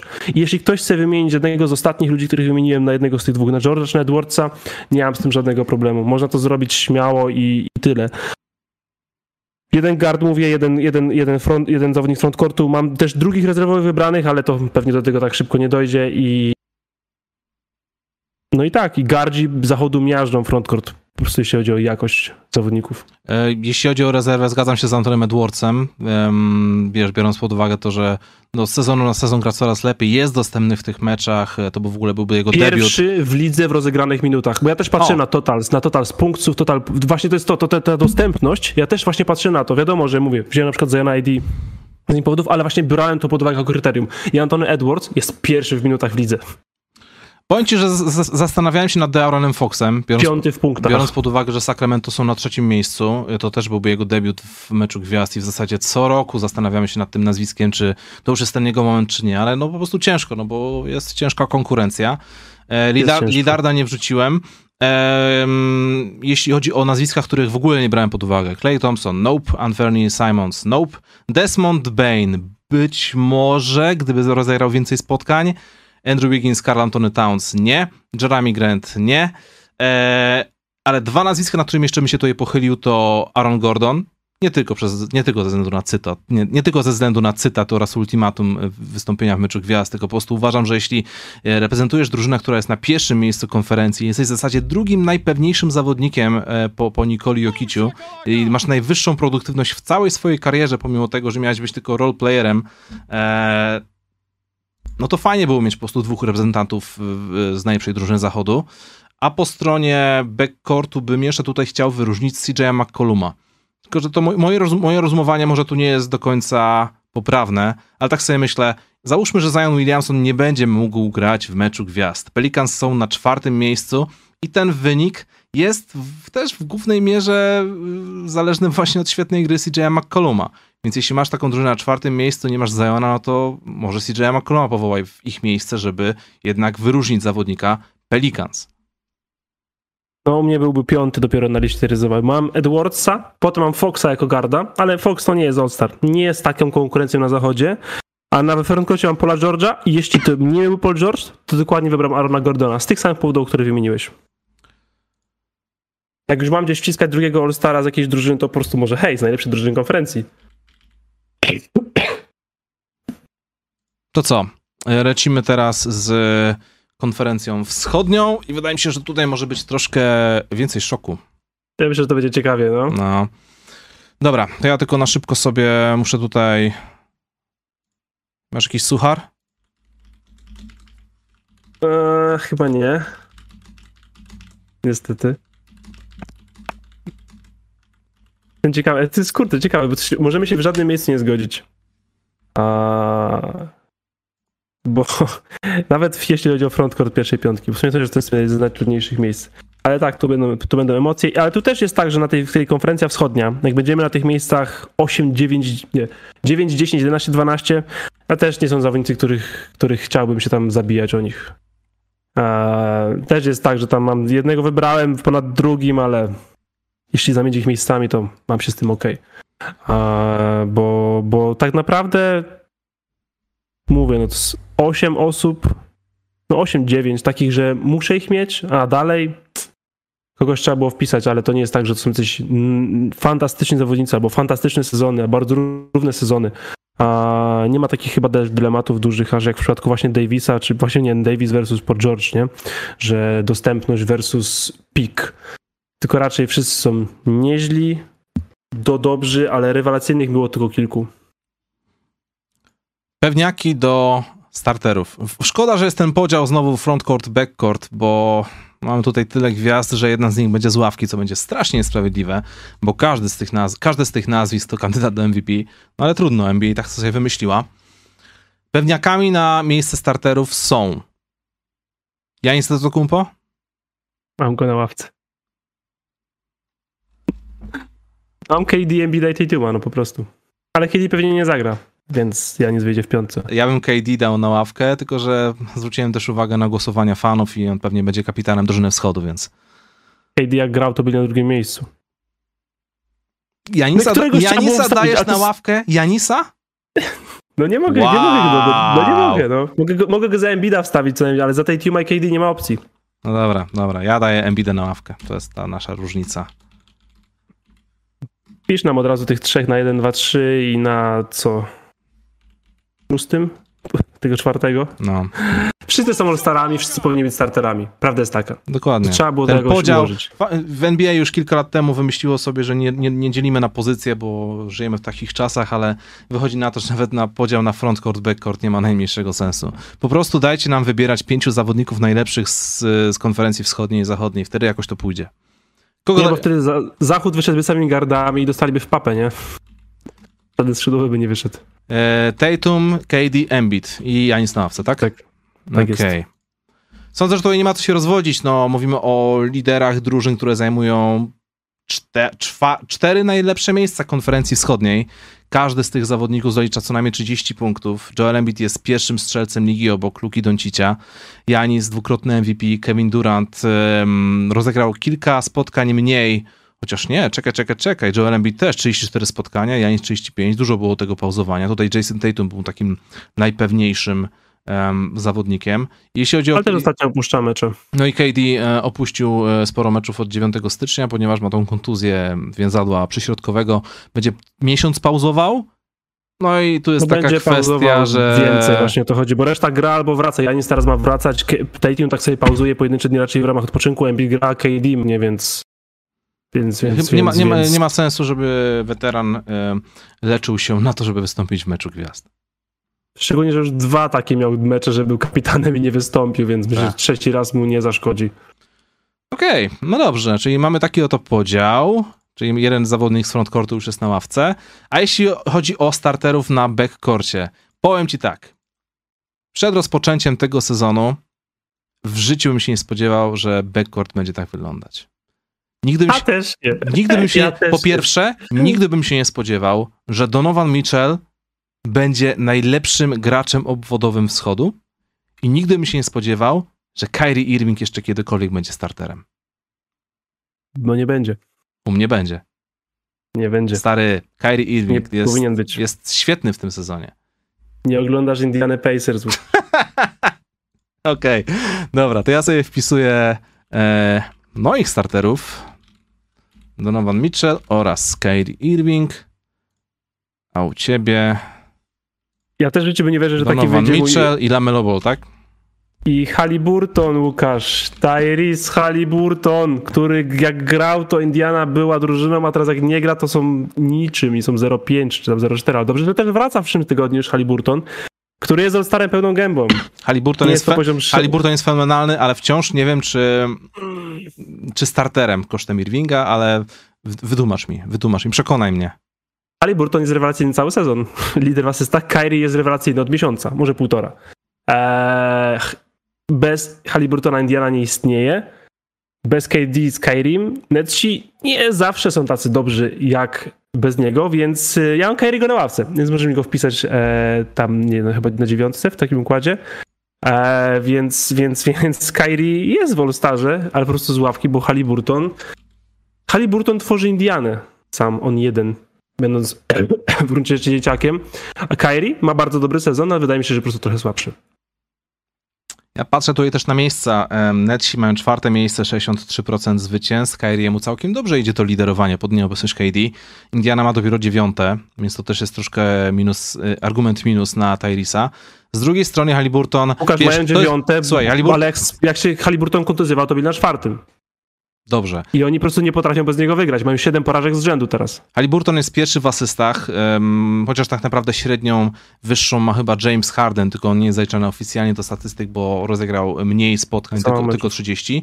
Jest piąty w przechwytach, no i miał tą serię 40 asyst bez, bez straty w trzech z kolejnych spotkaniach z rzędu, więc super sprawa. Od 13 stycznia nie gra, tak jak mówisz, ze, ze względu na kontuzję. Średnie z iście Steve Nashowskie, 20 punktów, 4 zbiórki, 10 asyst. Em, To co MVP. no ale Kyrie Irving ma 27 punktów, 5 zbiórek, 5 asyst, czyli taki, no kurczę, no do, jest dobry, jest dobry. No ale okej, Jest dobry, ale Łukasz w pierwszej połowie sezonu nie pomagał drużynie w wygrywaniu. Robiąc e, burdy, będąc zawieszanym, i być może stawiając drużynę na skraju rozpadu, Właśnie- a Haliburton, mówię, Nie wiem, czy taki zawieszany. 35 meczów rozegrał e, w tej pierwszej połowie sezonu, to w zasadzie tylko na początku były te, były te problemy, które się dość ale to szybko trwało kilka zakopały. tygodni. No tak, a Haliburton jest cały sezon aż do kontuzji. Dobra. I rzeczywiście teraz jest kontuzjowany. Jakby ta kontuzja była taka, że nie wróci, to bym się zastanowił pewnie, ale ma już wrócić też w, przyszłym tygodniu chyba. I mówi, Indiana do jego kontuzji była czwarta. I wiesz, Nets też troszkę spadli, odkąd KD nie gra, mimo że Kyrie grał. Więc mówię, to nie jest bardzo duża różnica, więc, yy, więc Kyrie mam po prostu na ławce, mam Haliburtona w piątce i po prostu, ale też, yy, też wiesz co, no jak już muszę tego Kyrie wynagrodzić miejscem w All-Starze, to chociaż tego przytyczka mu zrobię, że Haliburton wyjdzie przed nim. Okej. Dobrze. E, Jeśli chodzi o e, rezer, rezerwowych, na, jeśli chodzi o frontcourt. E, Nie, nie, drugiego, drugiego garda wymieńmy. Aha, bo ty nie masz żadnego jeszcze powiedzia- nie powiedziałeś. Chyba, że masz Nie, czekaj, czekaj, mówimy, e, no oczywiście, że mam. Tylko, że póki No to- co jeszcze, czekaj, bo my gadaliśmy teraz o, Bo ja, bo ja powiedziałem już pierwszego rezerwowego gadaliśmy, w nie, gadaliśmy o starterach cały czas. Gadaliśmy o starterach. Że I teraz rezerwowi, po prostu wcześniej wpisałem. U mnie, Dobra. rezerwowych, u, u mnie rezerwowi w frontcourcie to jest Joel Embiid, e, Jimmy Butler oraz, i tutaj zaczynają się schody, ponieważ miałem kilku kandydatów, ale ostatecznie zdecydowałem się na Juliusa Randla. Eee, Janis, Julius Randle, oczywisty All-Star w tym sezonie, fani New York Knicks i Pascal Siakam jest u mnie na rezerwie. U mnie, u mnie Pascal Siakam jest em, poza. Niestety. Wildcardem czy w ogóle? Poza wildcardem. Brałem go pod uwagę i jest wysoko, ale jeśli ma wskakiwać, to kosztem kontuzjowanego jakiegoś zawodnika. Czyli jeszcze raz, koło masz na rezerwie? Ja, Janis? E, Siakam i Randle. Okej. Dziwne, że Jimmy'ego Butlera nie chcesz rzucić. Mam na wildcardzie go możesz dopisać. Ja wiem, że Jimmy Butler nie ma zbytnio bogatej historii meczów gwiazd i jak, jak on tam przyjeżdża, to jest za, jest za karę. No ale wiesz, robimy sobie taką, taką, taką książkową listę, nie? Ale czemu z Butler, a nie Siakam na przykład, jeśli masz... No bo mamy do wyboru Eee. drużynę, która jest cienka i nie wiadomo, co, z co, co, co będzie dalej, kontra drużyna, która zajmuje szóste miejsce i walczy o coś. która jest dobra dwóch tygodni. Patrzy na wynik, a nie na to, co się wydarzyło w ciągu dwóch tygodni. Jeśli w ciągu dwóch tygodni sprawili, że są pięć lokat wyżej, no to chyba jest całkiem nieźle. To Toronto też byli dobrzy do pierwszej kontuzji Siakama. E, czekaj, Jimmy Butler jest u ciebie na wildcardzie, tak? Tak, na 11 miejscu. Dobra. Dobrze. Okej. Ja tego Butlera, szczerze mówiąc, mam trochę za zasługi. Nie jestem jakoś zachwycony tym, że muszę go wybrać, ale no też tam dalej frontcourtowców ciekawych nie mam. A, przyznam się szczerze. Zapomniałem sobie Więc- Haliburtona więc mam tego pisać. Łukasz, jak mogłeś. E, No i co, no Siakam Randall, e, prowadzący swoje drużyny, kiedy grają, grają naprawdę dobrze, kiedy grają, raczej wygrywają, szczególnie Randall, chociaż Randall ostatnio troszeczkę może nie aż tak dobry jak na początku sezonu, no ale wydaje mi się, że na schód to jest All-Star jak najbardziej, więc e, no i też, gdzie tam są Knicks, chociaż te, kurze, te miejsca 3-6, jak wmówić, kto tam jest, to jest takie trzy mecze wszystko, no i są na siódmym miejscu. Mhm. Tak, właściwie na miejscu Miami. No ale nie, no wydaje więc, więc mam tutaj Siakama też, szczególnie za początek sezonu, kiedy wszedł w sezon fantastycznie. A jeśli chodzi o e, rezerwowy backcourt, u mnie jest Tyrese To musi- oraz Jalen Brown. Tak, to musi być Jalen Brown. Musi, musi to być Jalen Brown, też go mam. I teraz okay. ciekawy tych wildcards, bo w tym momencie dla mnie, za, w tym momencie zachód, wschód się skończył dla mnie, teraz to już jest bida. A już ten Jimmy Butler na tym 11 miejscu to jest dla mnie trochę bida, ale okej, powiedzmy, że jeszcze on jest, ok- jeszcze on jest okej, a dalej to już jest naprawdę bida. Jestem ciekawy z tej bidy, all-starowym poziomie bidy wybrałeś ty. No dobra, jeśli chodzi o wildcards, ja wrzuciłem do siebie Jamesa Hardena, ponieważ mówimy o drużynie, która zajmuje drugie miejsce konferencji wschodniej. Wiem, że to jest tylko 30 spotkań, ale hej, Anthony Davis miał 25. James Harden gra na poziomie 22 punktów, 7 zbiórek, 11 asyst i no generalnie stara się pokazywać od czasów gry w tej Filadelfii, że jest e, innym graczem, uczy się tej gry, dlatego to już nie jest takie, że wow, jakie on robi super statystyki, ale kurczę, to jest najlepszy zawodnik, który, by, który na ten moment uzupełnia grę Joela Embida, z jakim kiedykolwiek Joel Embiid grał, więc e, no przyszłość tutaj jest, to mi się podoba. E, No i drugim zawodnikiem na wildcardzie jest Jalen Brunson, który jest po prostu najlepszym zawodnikiem New York Knicks. Troszkę mi się to, to gryzie, czy dawać tutaj dwóch zawodników aż, ale po prostu patrzę na tę konkurencję i no nie wiem, kto mógłby ich tutaj zdeklasować. Jest. Masz Bransona naprawdę? Mam Bransona naprawdę. U mnie byłby trzecim gardem niełapiącym się do składu. Dlaczego? Dobra, to Ajajaj. na wildcardzie masz Jimmy'ego Butlera i kogo jeszcze? Trey Younga. Serio? Z powodów, z powodów Damiano- Damianowo-Lillardowych. Tak, no i właśnie z powodów, w sensie Atlanta i New York Knicks mają taki sam bilans. Czemu ma mieć z Knicksów dwóch, a z Atlanty żadnego? Na przykład dlatego, że Trey Young robi 27 punktów, trafiając trójki na 30%. Jak rzucasz dużo, to w końcu narobisz tą średnią, nie? Tak, ale robisz też 10 asyst w meczu, więc, yy, więc, więc, więc mam po prostu, ale to mówię, to są trochę powody Damianowo-Lillardowe, to znaczy Trey należy do meczu gwiazd, zrobisz show, pasuje, więc mam go, ale jeśli chcesz go zamienić na Hardena, e, ty fanie lub fanko profesjonalnych sobie NBA, zrób to śmiało i wcale się nie przejmuj tym, że wybrałem Trey, bo Harden jest u mnie pierwszym zawodnikiem z ławki, więc w przypadku jakiejkolwiek kontuzji Harden skakuje do tego składu, a, albo może skoczyć zamiast Trey Younga, w sumie aż tak mi nie zależy. E, mamy problemy internetowe, ludzie piszą i, no, i też mi się coś tutaj źle wyświetla, no, ale niestety e, raczej tego nie poprawimy. To chyba nie jest twoja wina, Bartek, teraz to chyba moja wina. Właśnie, bo ja cię widzę, właśnie, bo widzę coś na, na czacie, ale ja, nasza komuni- komunikacja chyba wygląda nieźle, więc Aha. nie wiem. No trudno, no. Nic więcej z tym raczej nie zrobimy. Jeśli chodzi o zawodników, e, którzy się nie załapali do dwunastki, jeśli chodzi o frontcourt. U mnie to jest Pascal Siakam, Bama Debajo oraz Kristaps Porzingis w takiej kolejności.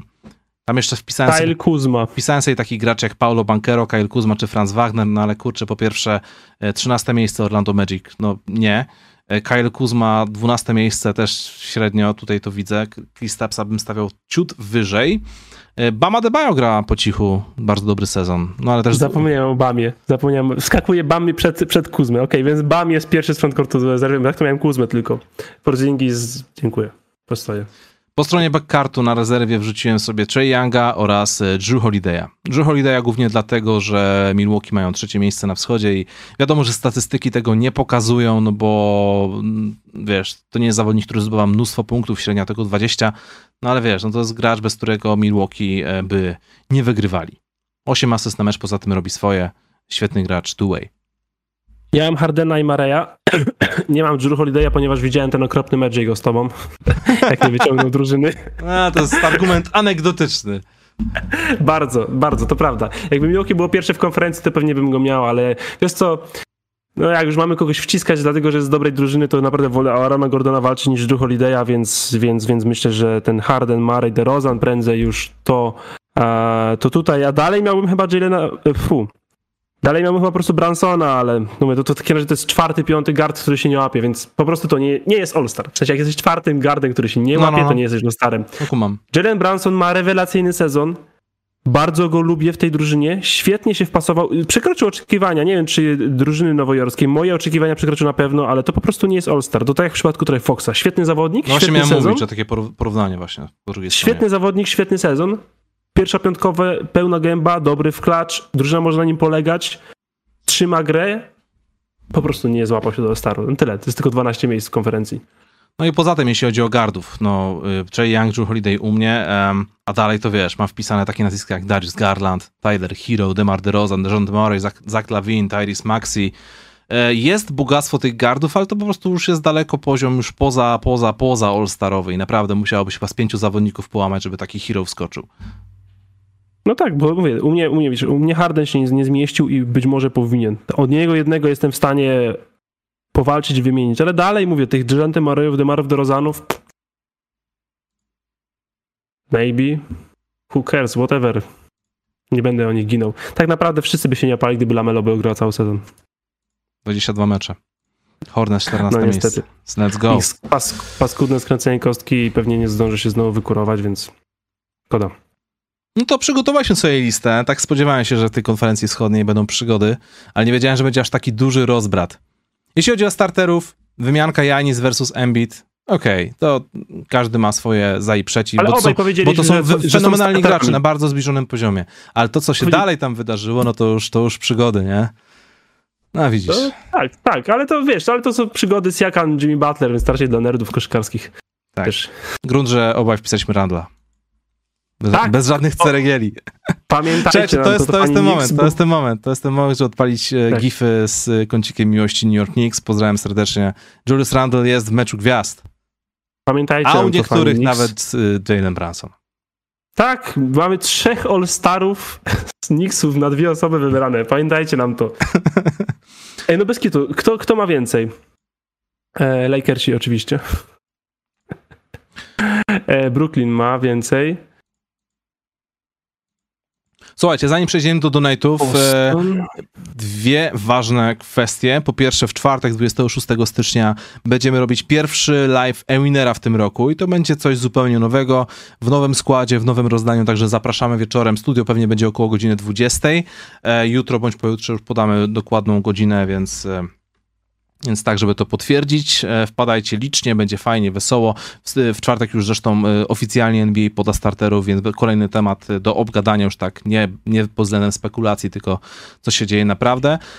A poza tym chciałem wam powiedzieć, że wczoraj mieliśmy 17. rocznicę wielkiego meczu Kobiego Bryanta, 81 punktów. Meczu, który dość często jakby wraca u nas w dyskusjach, w szczególności ostatnio, chociażby w kontekście rozmowy e, z Donowa, e, odnośnie Donowana Michela. E, Swego czasu, jeśli jesteście tutaj nowymi słuchaczami, nowymi widzami, przygotowałem półgodzinny dokument opisujący dosłownie wszystko, co chcecie wiedzieć o tym meczu w formie takiej historii, dokumentu, opowieści, więc to nie są tylko i wyłącznie suche fakty i notatki z Wikipedii, tylko coś bardziej fajnego i osobistego. Wrzucam wam link jeszcze raz na czat, jeśli chcecie sobie to przesłuchać. E, I w tym momencie myślę, że możemy sobie już e, przejść do donate'ów. Zadowoliliśmy fanów Knicks, więc straciliśmy wszystkich fanów Bulls, ale takie jest życie. Oj, powiem ci, że mnie strasznie boli to, że nie mogę wrzucić Demara DeRozana do tego, skła- do tego składu e, meczu gwiazd, ale no wiesz, e, choćbym się bardzo No nie, starał. po prostu nawet, nie, po nawet, jak, prostu nie. nawet jakbym chciał mu dać jakieś argumenty, wiesz, subiektywne, to mm, nie w tym roku. No, bogactwo gardów na wschodzie jest za mocne, a wyniki Chicago na pewno DeRozanowi nie pomagają. A już o takim Zaku Lawin to nawet, wiesz, nie wspominamy, nie? Po prostu nie w tym roku. Przykro mi, Bulls są dramatem. Są Portland Wschodu, tylko nie ma miliarda. E, Ja na początku chciałem tylko pozdrowić JB'ego, Jarosława. Tutaj tego donate'a nie będę wyświetlał, bo już jesteśmy dogadani, ale, ale pozdro Jarosław, dzięki wielkie i wybacz za późną reakcję. Rachi, Rachimura nam tutaj wysłał trzy dyszki. Bardzo dziękujemy, również pozdrawiamy Rachimura. Mamy nadzieję, że w Los Angeles będzie ci dobrze. I pierwszy donate taki już tutaj z pytaniem jest od Jordan is the GOAT. Pozdrawiamy serdecznie. Jordan is the GOAT. To będzie trudne pytanie. Siema, zły czarnoksiężnik zabronił wam oglądania NBA. Z desperacji każdy z was poszedł na ryby, złapał złotą rybkę. W zamian za uratowanie życia dała wam możliwość oglądania highlightów meczowych trzech zawodników w tym sezonie, jakich wybrałby każdy z was. Pozdro. Ja pierwszy naciskam przycisk familiada Nikola, Nikola Jokic. A nie mogę wybrać tego, co ty wybrałeś? Wybieramy Możesz, możesz, a chciałem to pierwszy powiedzieć. Nikola Jokic, Jamorant, Jamorant, Luka Doncic. Luka Doncic. Te trze- trzeci to już taki niepewny byłem, ale bo zastanawiałem się nad Stephenem Kerrym jeszcze, ale okej, może być Luka Doncic. Stephen Kerry to poczekam na playoff. Dokładnie. Dziękuję za pytanie, dobre. Konferencja Wschodnia, nic się nie zmienia! E, Eryk, pozdrawiam cię Eryk serdecznie. Siema, awansujecie do playoff, jest opcja podpisać shootera. Kogo bierzecie z prime'owego okresu? Corvera? Mike'a Millera? Czy Steve'a Nowaka? I dlaczego? PS. Dobra, drugie pytanie. E, to będzie później. Najpierw tego. Corver, Mike Miller czy Steve Nowak? Malik Beasley. Jesteś kontenderem w tym roku, idź po niego. To jest dobry wybór, generalny menadżer, który ogląda profesjonalne studia NBA. Czyli Mike Beasley. Corver, Miller, Steve Nowak. E, Biorę Millera, bo jest największy, najmniejszą dziurą w obronie będzie, a wszyscy jak się zapalam, to są absolutną supernową. Ja, ja wybieram Kyla Corvera mimo wszystko. E, dr- drugie pytanie. All-Star, prawda? Konferencja, wschod- konferencja wschodnia. A wiem jeszcze co All-Starze miałem cię, cię, miałem cię po, ten, No. prowokować, jeszcze zapomniałem. Wiesz ile razy w karierze All-Starem był Kawhi Leonard? Ile razy All-Starem był Kawhi Leonard? No. Em, pewnie mniej niż mi się wydaje, ale obstawiam, Tak. że pięć. Pięć, no. Okej. Raz więcej niż Paul Millsap. No, taki nasz top 10 zawodniczek Kawhi Leonard. A patrz jak fajne nawiązanie. Paul Millsap, Kyle Korver, gwiazdo, się. Atlanty. Czterech, czterech All-Starów z Atlanty. Czterech All-Starów Atlanty wartych tyle co jeden LeBron James. To był, tam był kto? Jeszcze był tam Taurin Prince. On był prawie All-Starem. Prawie All-Star, Prawie piąty z All-Star. piątki. Tak, tak, tak. Czekaj, jak się nazywa rozgrywający? I, Jeff Tick. Jeff Tick, Jeff Tick. Był Millsap, Horford i Korver. Jezus Maria. Świetna ekipa. Rewelacyjna po prostu. Po prostu Mówię, jak patrz, warci paczka tyle... przyjaciół ze studiów postanowiła założyć klub NBA. A, nie, Demar, a, a tam DeMar Carroll nie grał wtedy w piątce jeszcze? No nie wiem. W każdym razie wszyscy są warci Kurczę, czwórkę może to, tyle, co był, może to był DeMar Carroll, bo wiesz, DeMar No. Carroll, Taurin Prince, Jay Crowder. Ta sama osoba. Może się pomylić, nie? Ta sama osoba. Dokładnie. Wciąż we czterech All-Starów byli warci tyle, co jeden LeBron. 4-0 do domu, dziękuję. Wspaniały sezon, zapomnimy go za rok. Drugie pytanie jeszcze od Eryka. Czy Los Angeles Lakers w ogólnym rozrachunku mogą określić, że wymiana na Davisa jest plusowa? Pozdro. Tak, bo zdobyli wygrali mistrzostwo.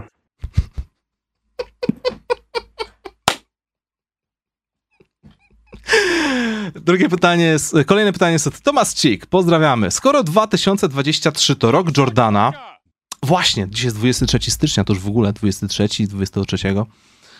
Szkoda, że nie ma 23 miesięcy, może w jakimś innym państwie są 23 miesiące. Czy, ile miesięcy jest w tym chińskim horoskopie? Czy jakimś, jakimś dziwnym? Bo w jakimś kalendarzu Irvingowym może są 23 miesiące, nie wiem. Skoro 2023 to rok Jordana, to 2024 będzie rokiem Kobiego? Otóż nie. MP24 Plum God, Plum God for Life. Don't get lost in the sauce, panowie. Dobre, dziękujemy, pozdrawiamy i, i y, polecamy sprawdzić hip-hop. Szanujemy. Po, pozdrawiamy, pole, po, polecamy sprawdzić hip-hop Masona Plumlee. Plumdog Millionaire, pozdrawiamy. Caps. LeBron James jest niesamowity. Jego gra wszystko na najwyższym poziomie mimo lat. Obrona wiadomo, haha. No nie wiem. Chłopaki pytanie, czy cokolwiek wiadomo na temat zdrowia Ingrama. Wydawało się, że to nie groźna kontuzja, a tu Klops. Pozdrawiam. Jak to wyglądało Ingrama? Ile on, on zagrał chyba ile, z 20 meczów w tym sezonie, czy w ogóle jakoś? Ja go w ogóle prawie nie pamiętam, ale to 15 jest... meczów zagrał. Nie słyszałem nic dobrego o tej rehabilitacji, Mhm. a też nic złego. W sensie to, co nie ma, nie ma, nie ma, nie ma nic w ogóle o tym. Progres, bla, bla, bla, bla, bla, bla. Nie ma konkretnej daty wciąż. No to długo rzeczywiście, już od kurczę końcówki listopada. To zaraz dwa miesiące będą. No nic, no raczej to. I to jest kurczę ciekawa sprawa z tym Nowym Orlanem, bo to jak wróci Igra, wróci Zion, to tam trzeba będzie całą drużynę od nowa ułożyć.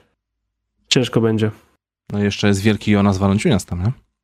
Teraz Valanciunas jest tak dobry, że się pasuje do, wiesz, chodzi o to, że tych dwóch gagatków, Ingram, Zion, ja nie wiem, czy tak będą idealnie współgrać. Valanciunas zawsze sobie poradzi. Jak nie, to ci wsypie 8 trójek i też będziesz szczęśliwy, wiesz. Nowoczesny center, to mi się podoba. Vector to GOAT. Czołem profesjonaliści, mam takie pytanko, co wy na to, jakby Hornets by w to lato wydraftowałoby Wembaniamę i by podpisali kontrakt z LeBronem? Byłoby w pytę. LeBron nie jest wolnym agentem. Więc po prostu Ale to się nie wydarzy. To się nie wydarzy. Znaczy, może, wiesz, jakby kuleczki tam wesoło powędrowały do Charlotte, to byłoby zabawnie. Nie życzę tego Wiktorowi, ale może. E, Poza tym LeBron do Charlotte, nawet gdyby był wolnym agentem, ja nie wiem, czy on by chciał pójść do drużyny LeBrona, do drużyny Michaela Jordana, tak po prostu. Stephen Curry, pamiętajcie, do Charlotte, jak już kogoś tam chce wypychać. Ale żaden z nich nie jest wolnym agentem. Więc po prostu przedłużasz Milesa Bridgesa i udaje, że nic się nie wydarzyło. Ale Wiktor, realnie, no jesteśmy w top 3 wyścigu, czyli mamy teoretycznie z tymi dwoma drużynami z Houston, Detroit, Charlotte mamy największe szanse na Wiktorka. LeBron James for life. Pozdrawiamy panowie. Wraz z rzeszą fanów koszykówki dziękujemy za waszą pracę, dając na tacę. Szkoda mi LeBrona, bo fakt, ciężko mu tam, a playoff dla Los Angeles Lakers musi być. Pozdrawiam. Kolejny rok, kolejna taka sama historia. Podstarzały weteran koszykarski próbuje wcisnąć do playoffów drużynę, która sobie nie radzi. Lakers są 6-4 w ostatnich 10 meczach, grając bez trzech zawodników pierwszej piątki. Antonego Davisa, Loniego Walkera i Austina Reevesa, z czego wszyscy by grali. Pozbyli się nadmiarowego garda Kendricka Nana, który grał 13 minut na mecz, ale w sumie to nie powinien, bo lepiej, żeby grał Schroeder, Beverly i Westbrook cały czas. Dokładając skrzydłowego, którego tak desperacko potrzebują, że naprawdę mało kto tego tak potrzebuje i Anthony Davis w tygodniu ma wrócić. Los Angeles Lakers nie są w najgorszej pozycji, żeby wejść do playoffów. Pamiętasz, jak e, Kendrick Nunn został podpisany tam za pięć baniek w Lakers i cały świat, włącznie z nami, zgodnie stwierdził, że to był styl okienka? No bo to był Bo on, użyty bo on, on wtedy był, temu, nie? on wtedy był e, po w naprawdę bardzo dobrym sezonie w Miami, nie? I ta kontuzja mu załatwiła nogę. I on nie jest takim samym zawodnikiem, No. który leczył prawie rok. Ponad rok, znaczy się.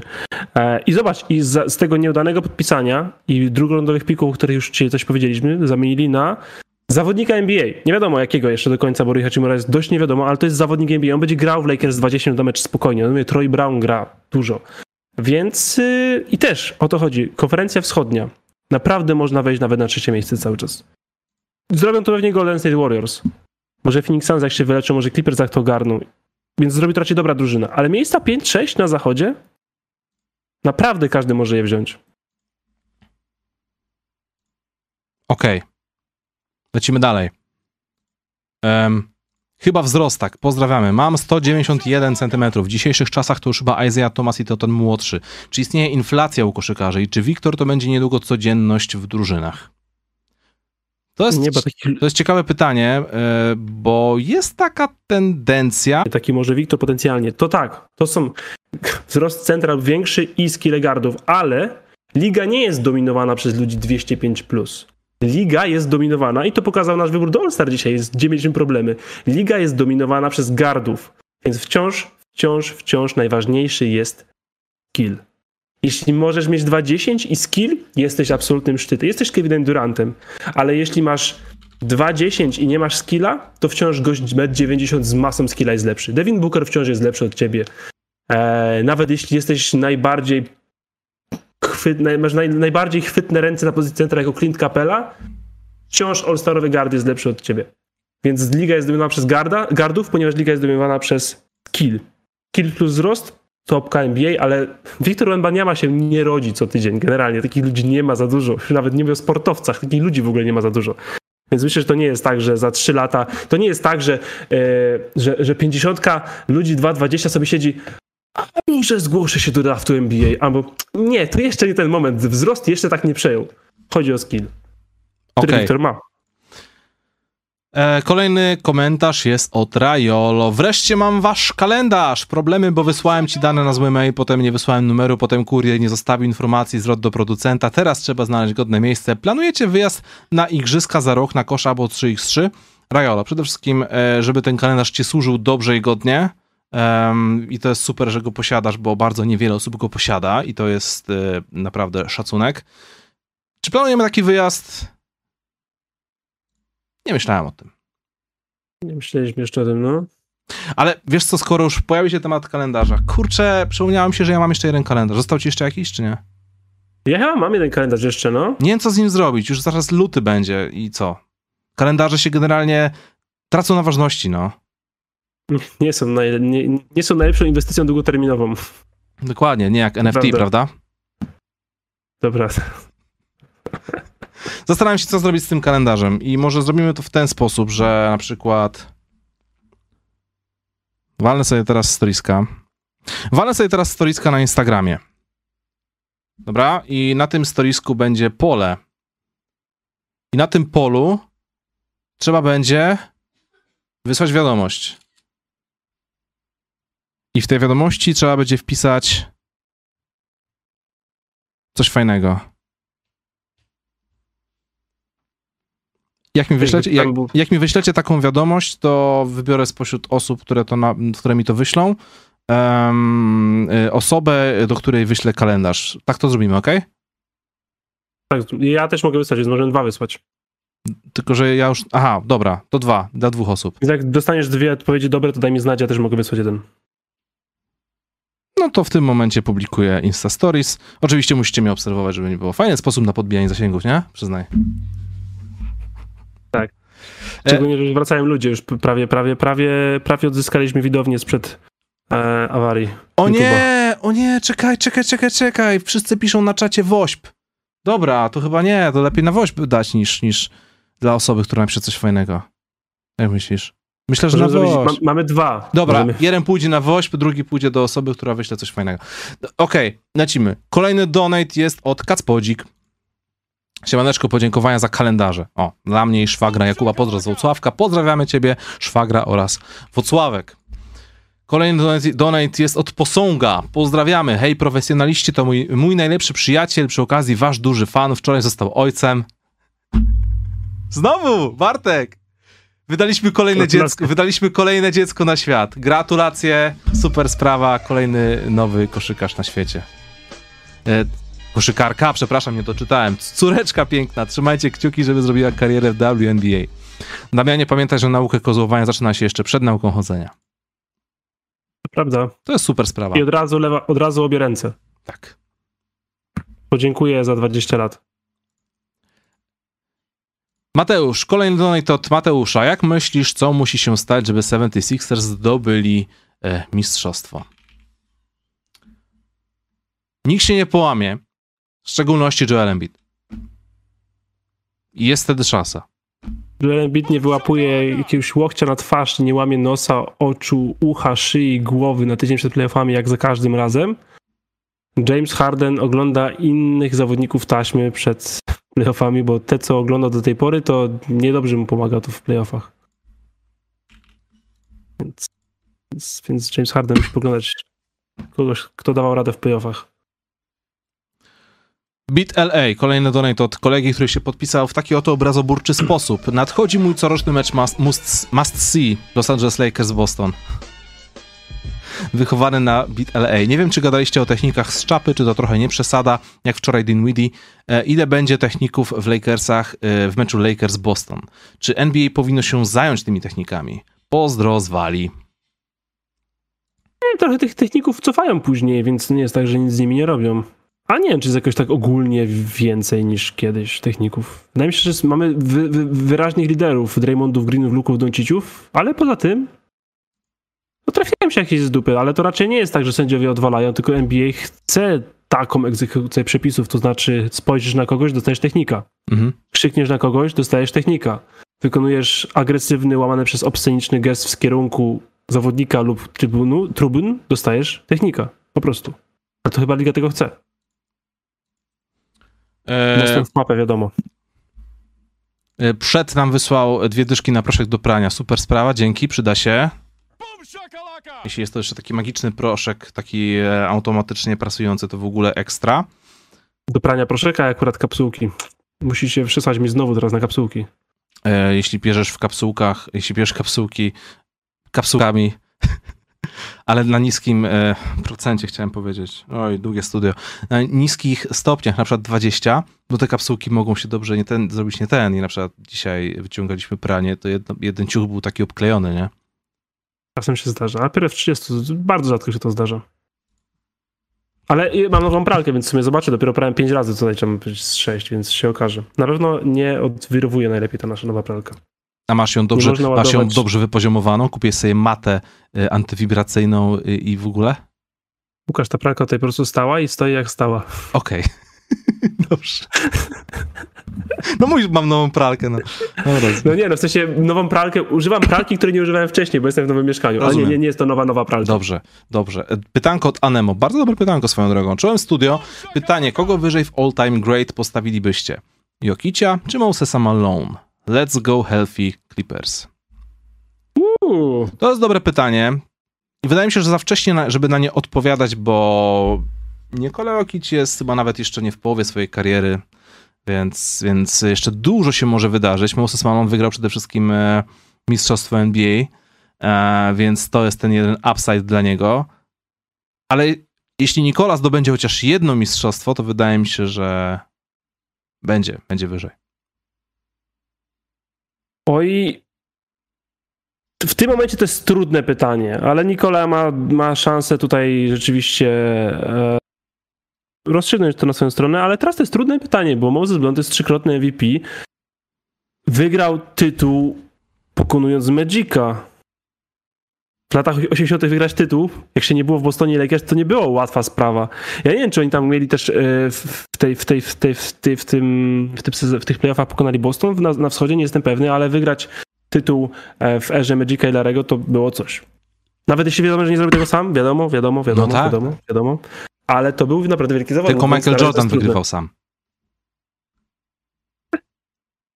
Tylko Shaquille O'Neal. E, OKC, pozdrawiamy. Keep the beat. Czy jest szansa na jakieś vlogi o ciekawych franczyzach NBA? Taką jest m.in. OKC. Sami byli czy obecni zawodnicy o tym mówią. Czy będą inaczej, czy będą jakieś materiały o takich organizacjach? Wydaje mi się, że pewnie kiedyś się pojawią, chociaż jakbym miał już się pochylać nad nimi, to prędzej chyba o Seattle Supersonics bym opowiedział, bo to jednak jest taka bogatsza i trochę tragiczna historia. OKC to jest dość taki nowszy temat i u nich to się pewnie dopiero zacznie dziać, no chyba, że mam zrobić e, tak jak sto innych youtuberów materiał o tym, co było, gdyby Harden, Westbrook i KD zostali już na zawsze w OKC. Ale zobaczymy. Dziękuję za pytanie. Lucky the Leprechaun. Panowie, warty czekania powrót. Pytanka do ekspertów. Kto jest aktualnie najgorętszym graczem pod względem gry? Pod względem gry? Aktualnie, na ten moment, w tym tygodniu, w dwóch tygodniach? LeBron James.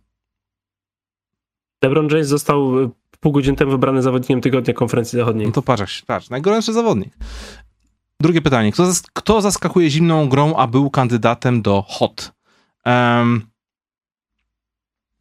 Portland Trail Blazers. No na początku byli hot. Na, a potem dokładnie, się tak, i są, dokładnie takim trochę typowaliśmy, nie? I są przeciętnikami, nawet trochę poniżej, bo są już na 13 miejscu. I trzecie pytanie. Kto miał być hot, a nie jest? No nie wiem. Rudy Gobert. Goodby Robert, właśnie. Nawet nie zająknęliśmy się na jego temat. A Walker Kessler ostatnio zrobił 20-20 mecz przeciwko niemu. Wiedziałem, wiedziałem że kiedy powiem o, o, o Rudim, to pojawi się tutaj Walker Kessler. Po raz drugi, po raz drugi w historii e, tego studia. Ohai Agbaji przebił się do rotacji Utah Jazz. Walker Kessler przebił się do piątki Utah Jazz i jeszcze pięć pierwszych pików. Mike Drop, Danny Ainge. Trzecie pytanie. Trade deadline blisko. Które kontrakty są złe? Bradley Bill, Damian Lillard. Rudy Gobert. A które to stile w świetle ostatnich wyników?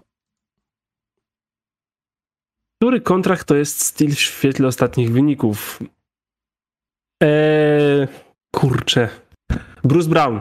O, jest nie nazwiska przypomnieć. Ale ten Bruce Brown od początku zapowiadał się na jeden z takich lepszych ruchów. I dokładnie, ale spełnił dokładnie te oczekiwania, nie? A Malik Monk. Nie John Wall. Nie Robert Covington. Nie Luke Kennard. Nie Marcus Morris. Czemu zawsze łatwiej się pamięta o tych zawodnikach, którzy nie zdają egzaminu, niż o tym, którzy Damian są nagle? Lee, minimalny kontrakt Phoenix Suns. Thomas Bryant, minimalny kontrakt w Los Angeles Lakers. O, Thomas Isaiah Bryant, Joe, właśnie. minimalny kontrakt w Oklahoma City Thunder. Kogo my tu jeszcze mamy ciekawego z dobrych, miłych kontraktów? Jalen Branson, 120 milionów w New York Knicks. Anem Ostat napisał na czacie, Gobert do Bartka, why you bully me? Why you bully me? Because I can. Widziałeś, że Idris Elba, kojarzysz aktora? Tak, kojarzę. Jest DJ-em i raperem? Serio? I jest naprawdę dobry. Lepszy niż DJ, Raczej- DJ Diesel? A może nie aż tak, znaczy nie wiem, ale... E, ale ma no, kawałków rapowych powiedzmy bardzo mało, raczej jakieś zwrotki gdzieś czy coś, ale jak naprawdę dobrze brzmi. Lepiej rapuje od Masona Plumlee? Chyba tak. To muszę sprawdzić koniecznie. Dzięki za Chyba tak. sugestie. A w ogóle kącik hip-hopowy jeszcze cię nie było. E, jeśli chcesz coś sprawdzić, wiadomo, ja cały czas mówię o moim kryzysie z polskim rapem. E, jeśli chcesz sobie sprawdzić coś, co jest e, interesujące, niekoniecznie pod względem lirycznym, tylko bardziej, jeśli chcesz bardziej muzyki nie rozumieć, a poczuć, to sprawdź Mhm. sobie na Spotify playlistę od gościa, który się nazywa Hubert z kropką na końcu. Takie chilloutowe na spacerki po lesie. Hubert z kropką na końcu. Tak. Ja to muszę zapisać. Jest ciekawe. Spodoba ci się. Tam Ma takiego... To taki gość na awatarze w, w, w, w, w kapturze? nie wiem, nie sprawdzałem. Ale słuchałem Okej, dobra. y, jego epki i y, przyjemne, po prostu faj, faj, fajnie się to słucha. Dobra. I Malibu Barbie.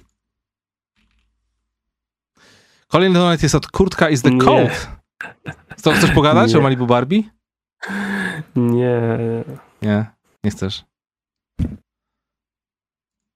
Myślałem, że chcesz. Wyobraź sobie, Boże, tako jakby, Hemingway. jakby się tam jeszcze Łona dograł. Tako Hemingway. Wyobraź sobie. Łona na, na Malibu Barbie? Tako Hemingway. Tako Hemingway powinien usiąść i posłuchać swoich epek z przyszłości. Wtedy, kiedy jeszcze nie zarabiał pieniędzy? Dokładnie. Dokładnie wtedy. My się tego Super, kochaliśmy. fajnie.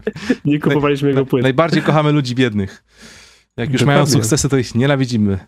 Bo są kreatywniejsi wtedy, bo muszą walczyć, a teraz to wiesz. Jak kreatywniejsi? Teraz też są kreatywni. Jakby nie byli kreatywni, to ludzie by ich nie słuchali. Łukasz. Kiedyś indziej. Dobrze. Kolejny donate. Kurtka jest the code. Pozdrawiamy. Czy Luka Doncic dzięki temu, że nie, żał, że nie żyłuje swojego ciała na treningach, jest mniej podatny na kontuzję? Czy może to pomóc w długowieczności? Czy będzie to w tej kwestii wadą? Niewyćwiczone ciało w wieku na przykład 33 lat będzie mniej przystosowane do dłuższej gry. Nie wiem, czy to jest, się, że- nie wiem, czy to jest kazus e, Szaka, który mając ciut więcej ciała mógł sobie pozwolić na więcej w sferze podkoszowej, ale to daje egzamin tylko i wyłącznie wtedy, kiedy jesteś e, młodszy i stawy jeszcze dają radę. Jeśli będziesz starszy, no to kurczę, no z, z, z, z, mas, z większą liczbą masy, no to może być po prostu ciężko, bo kości nie dadzą rady, stawy nie dadzą rady.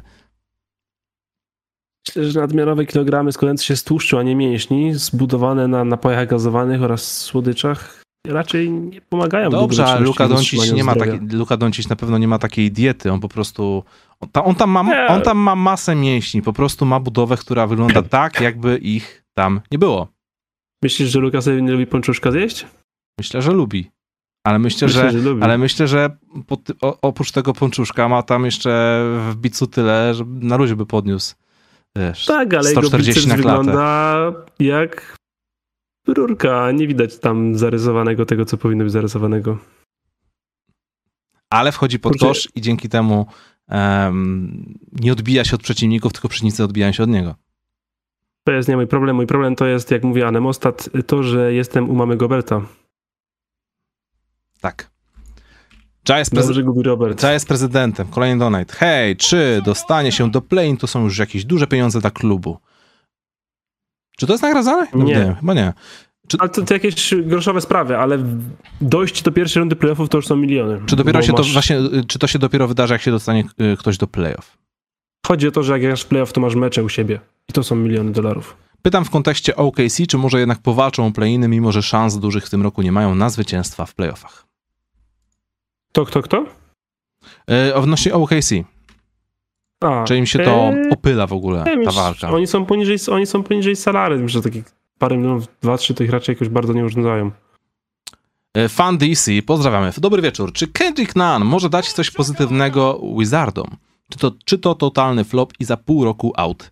I czy według was Kuzma będzie jeszcze lepszy, czy mimo wszystko sezon życia i nic poza tym, patrząc iż Wizards idą po niego all in? Pozdrawiam, out GM Wiz. No, z tym Kendrickiem Nanem to ja bym się tak na waszym miejscu bardzo nie cieszył. Ale macie piki. Wy z pików robicie takie rzeczy. Słuchaj, Waszyngton dostał nadzieję oraz on dostał oraz nadzieję. y, puścili y, bezpośredni sygnał odnośnie tego, że chcą stawiać na Kyla Kuzmę, bo z Kristapsem i jego zdrowiem bywa naprawdę różnie. My, my z Kristapsem tak co tydzień. Raz jest fenomenalny, a raz się boimy, co dalej. Ale Kuzma chyba jest takim pewniakiem, no bo ja nie wiem, jeśli teraz nagle Wizards stwierdzą, że dobra, Kuzma jednak out, no to ja nie wiem, jaki oni mają plan na przyszłość. No, tak jak zawsze. Przedłużasz Bradley'a Billa jeszcze wyżej i leci sobie życie, nie? Drugolądowe piki Washington Wizards. Janik Nzosa. Lecimy dalej. A co tu dobrego? Nie mieli niestety wcześniej, ale Corey Kisbert 15 pik, więc to myślę, że na pewno dużo lepszy zawodnik by to był. Lecimy dalej. Tam Johnny Davis Wit- był w tym sezonie? Wit Krejci, tak, ale to, pier- to jest dziesiąty pik, ja mówię o drugorundowych. Jak, jak oni dobrze użyją, to drugorundowe piki. Zaraz zobaczycie, ile zawodników wyciągną. Po Wicie Krejci mamy... Znowu nie mieli, ajajajajaj. Może dlatego tak kiepsko im idzie, bo nie mieli tych, pików drugorundowych, takim nie szło za bardzo. Isuf Sanon. Zero meczów rozegranych. Draft 2018 roku. 2017 rok. I też nie macie piku. Ajajajajaj. No nic, no ale myślę, że Yusuf Zosa daje nam pewien obraz na to, jak oni to ogarną. Więc nie przejmujcie się tym, że Kendrick Nunn nie da rady, a Kyle Kuzma nie chce u was grać, a jest wolnym agentem, niezastrzeżonym. Wszystko jest w pytkę. Ostatni donate na dziś jest od Doc Urwersa. Pozdrawiamy. Rzuty osobiste po zerwaniu ACL-a. Mecz na 81 punktów. Ostatni mecz w karierze na 60 oka, czy może pokonanie Bostonu w finałach. Jaki jest wasz ulubiony moment z kariery Kobiego lub który znaczył dla was najwięcej? Pozdrawiam i dziękuję wam za to, co robicie. Eee, mimo wszystko zwycięstwo w finałach nad Bostonem. Ten mecz 81 to super sprawa, ale to wiecie, mówimy o sezonie zasadniczym, nie? To jest raczej taki element, złoty, fajny, miły element w karierze, wielki, wiadomo, historyczny. E, I to, to też, były, takie czasy, że jak sobie sprawdzaliśmy w internecie, to nikt się nie spodziewał, nikt nie wierzył, to się wydarzyło naprawdę. No ale wygrać e, w dobrym stylu mistrzostwo NBA to jest jednak coś, czego Największe nic nie da się wygrać. Nie, nie, nie, nie, Tak, nie ma nic największe wyżej. osiągnięcie, szczególnie, że w Bostonie.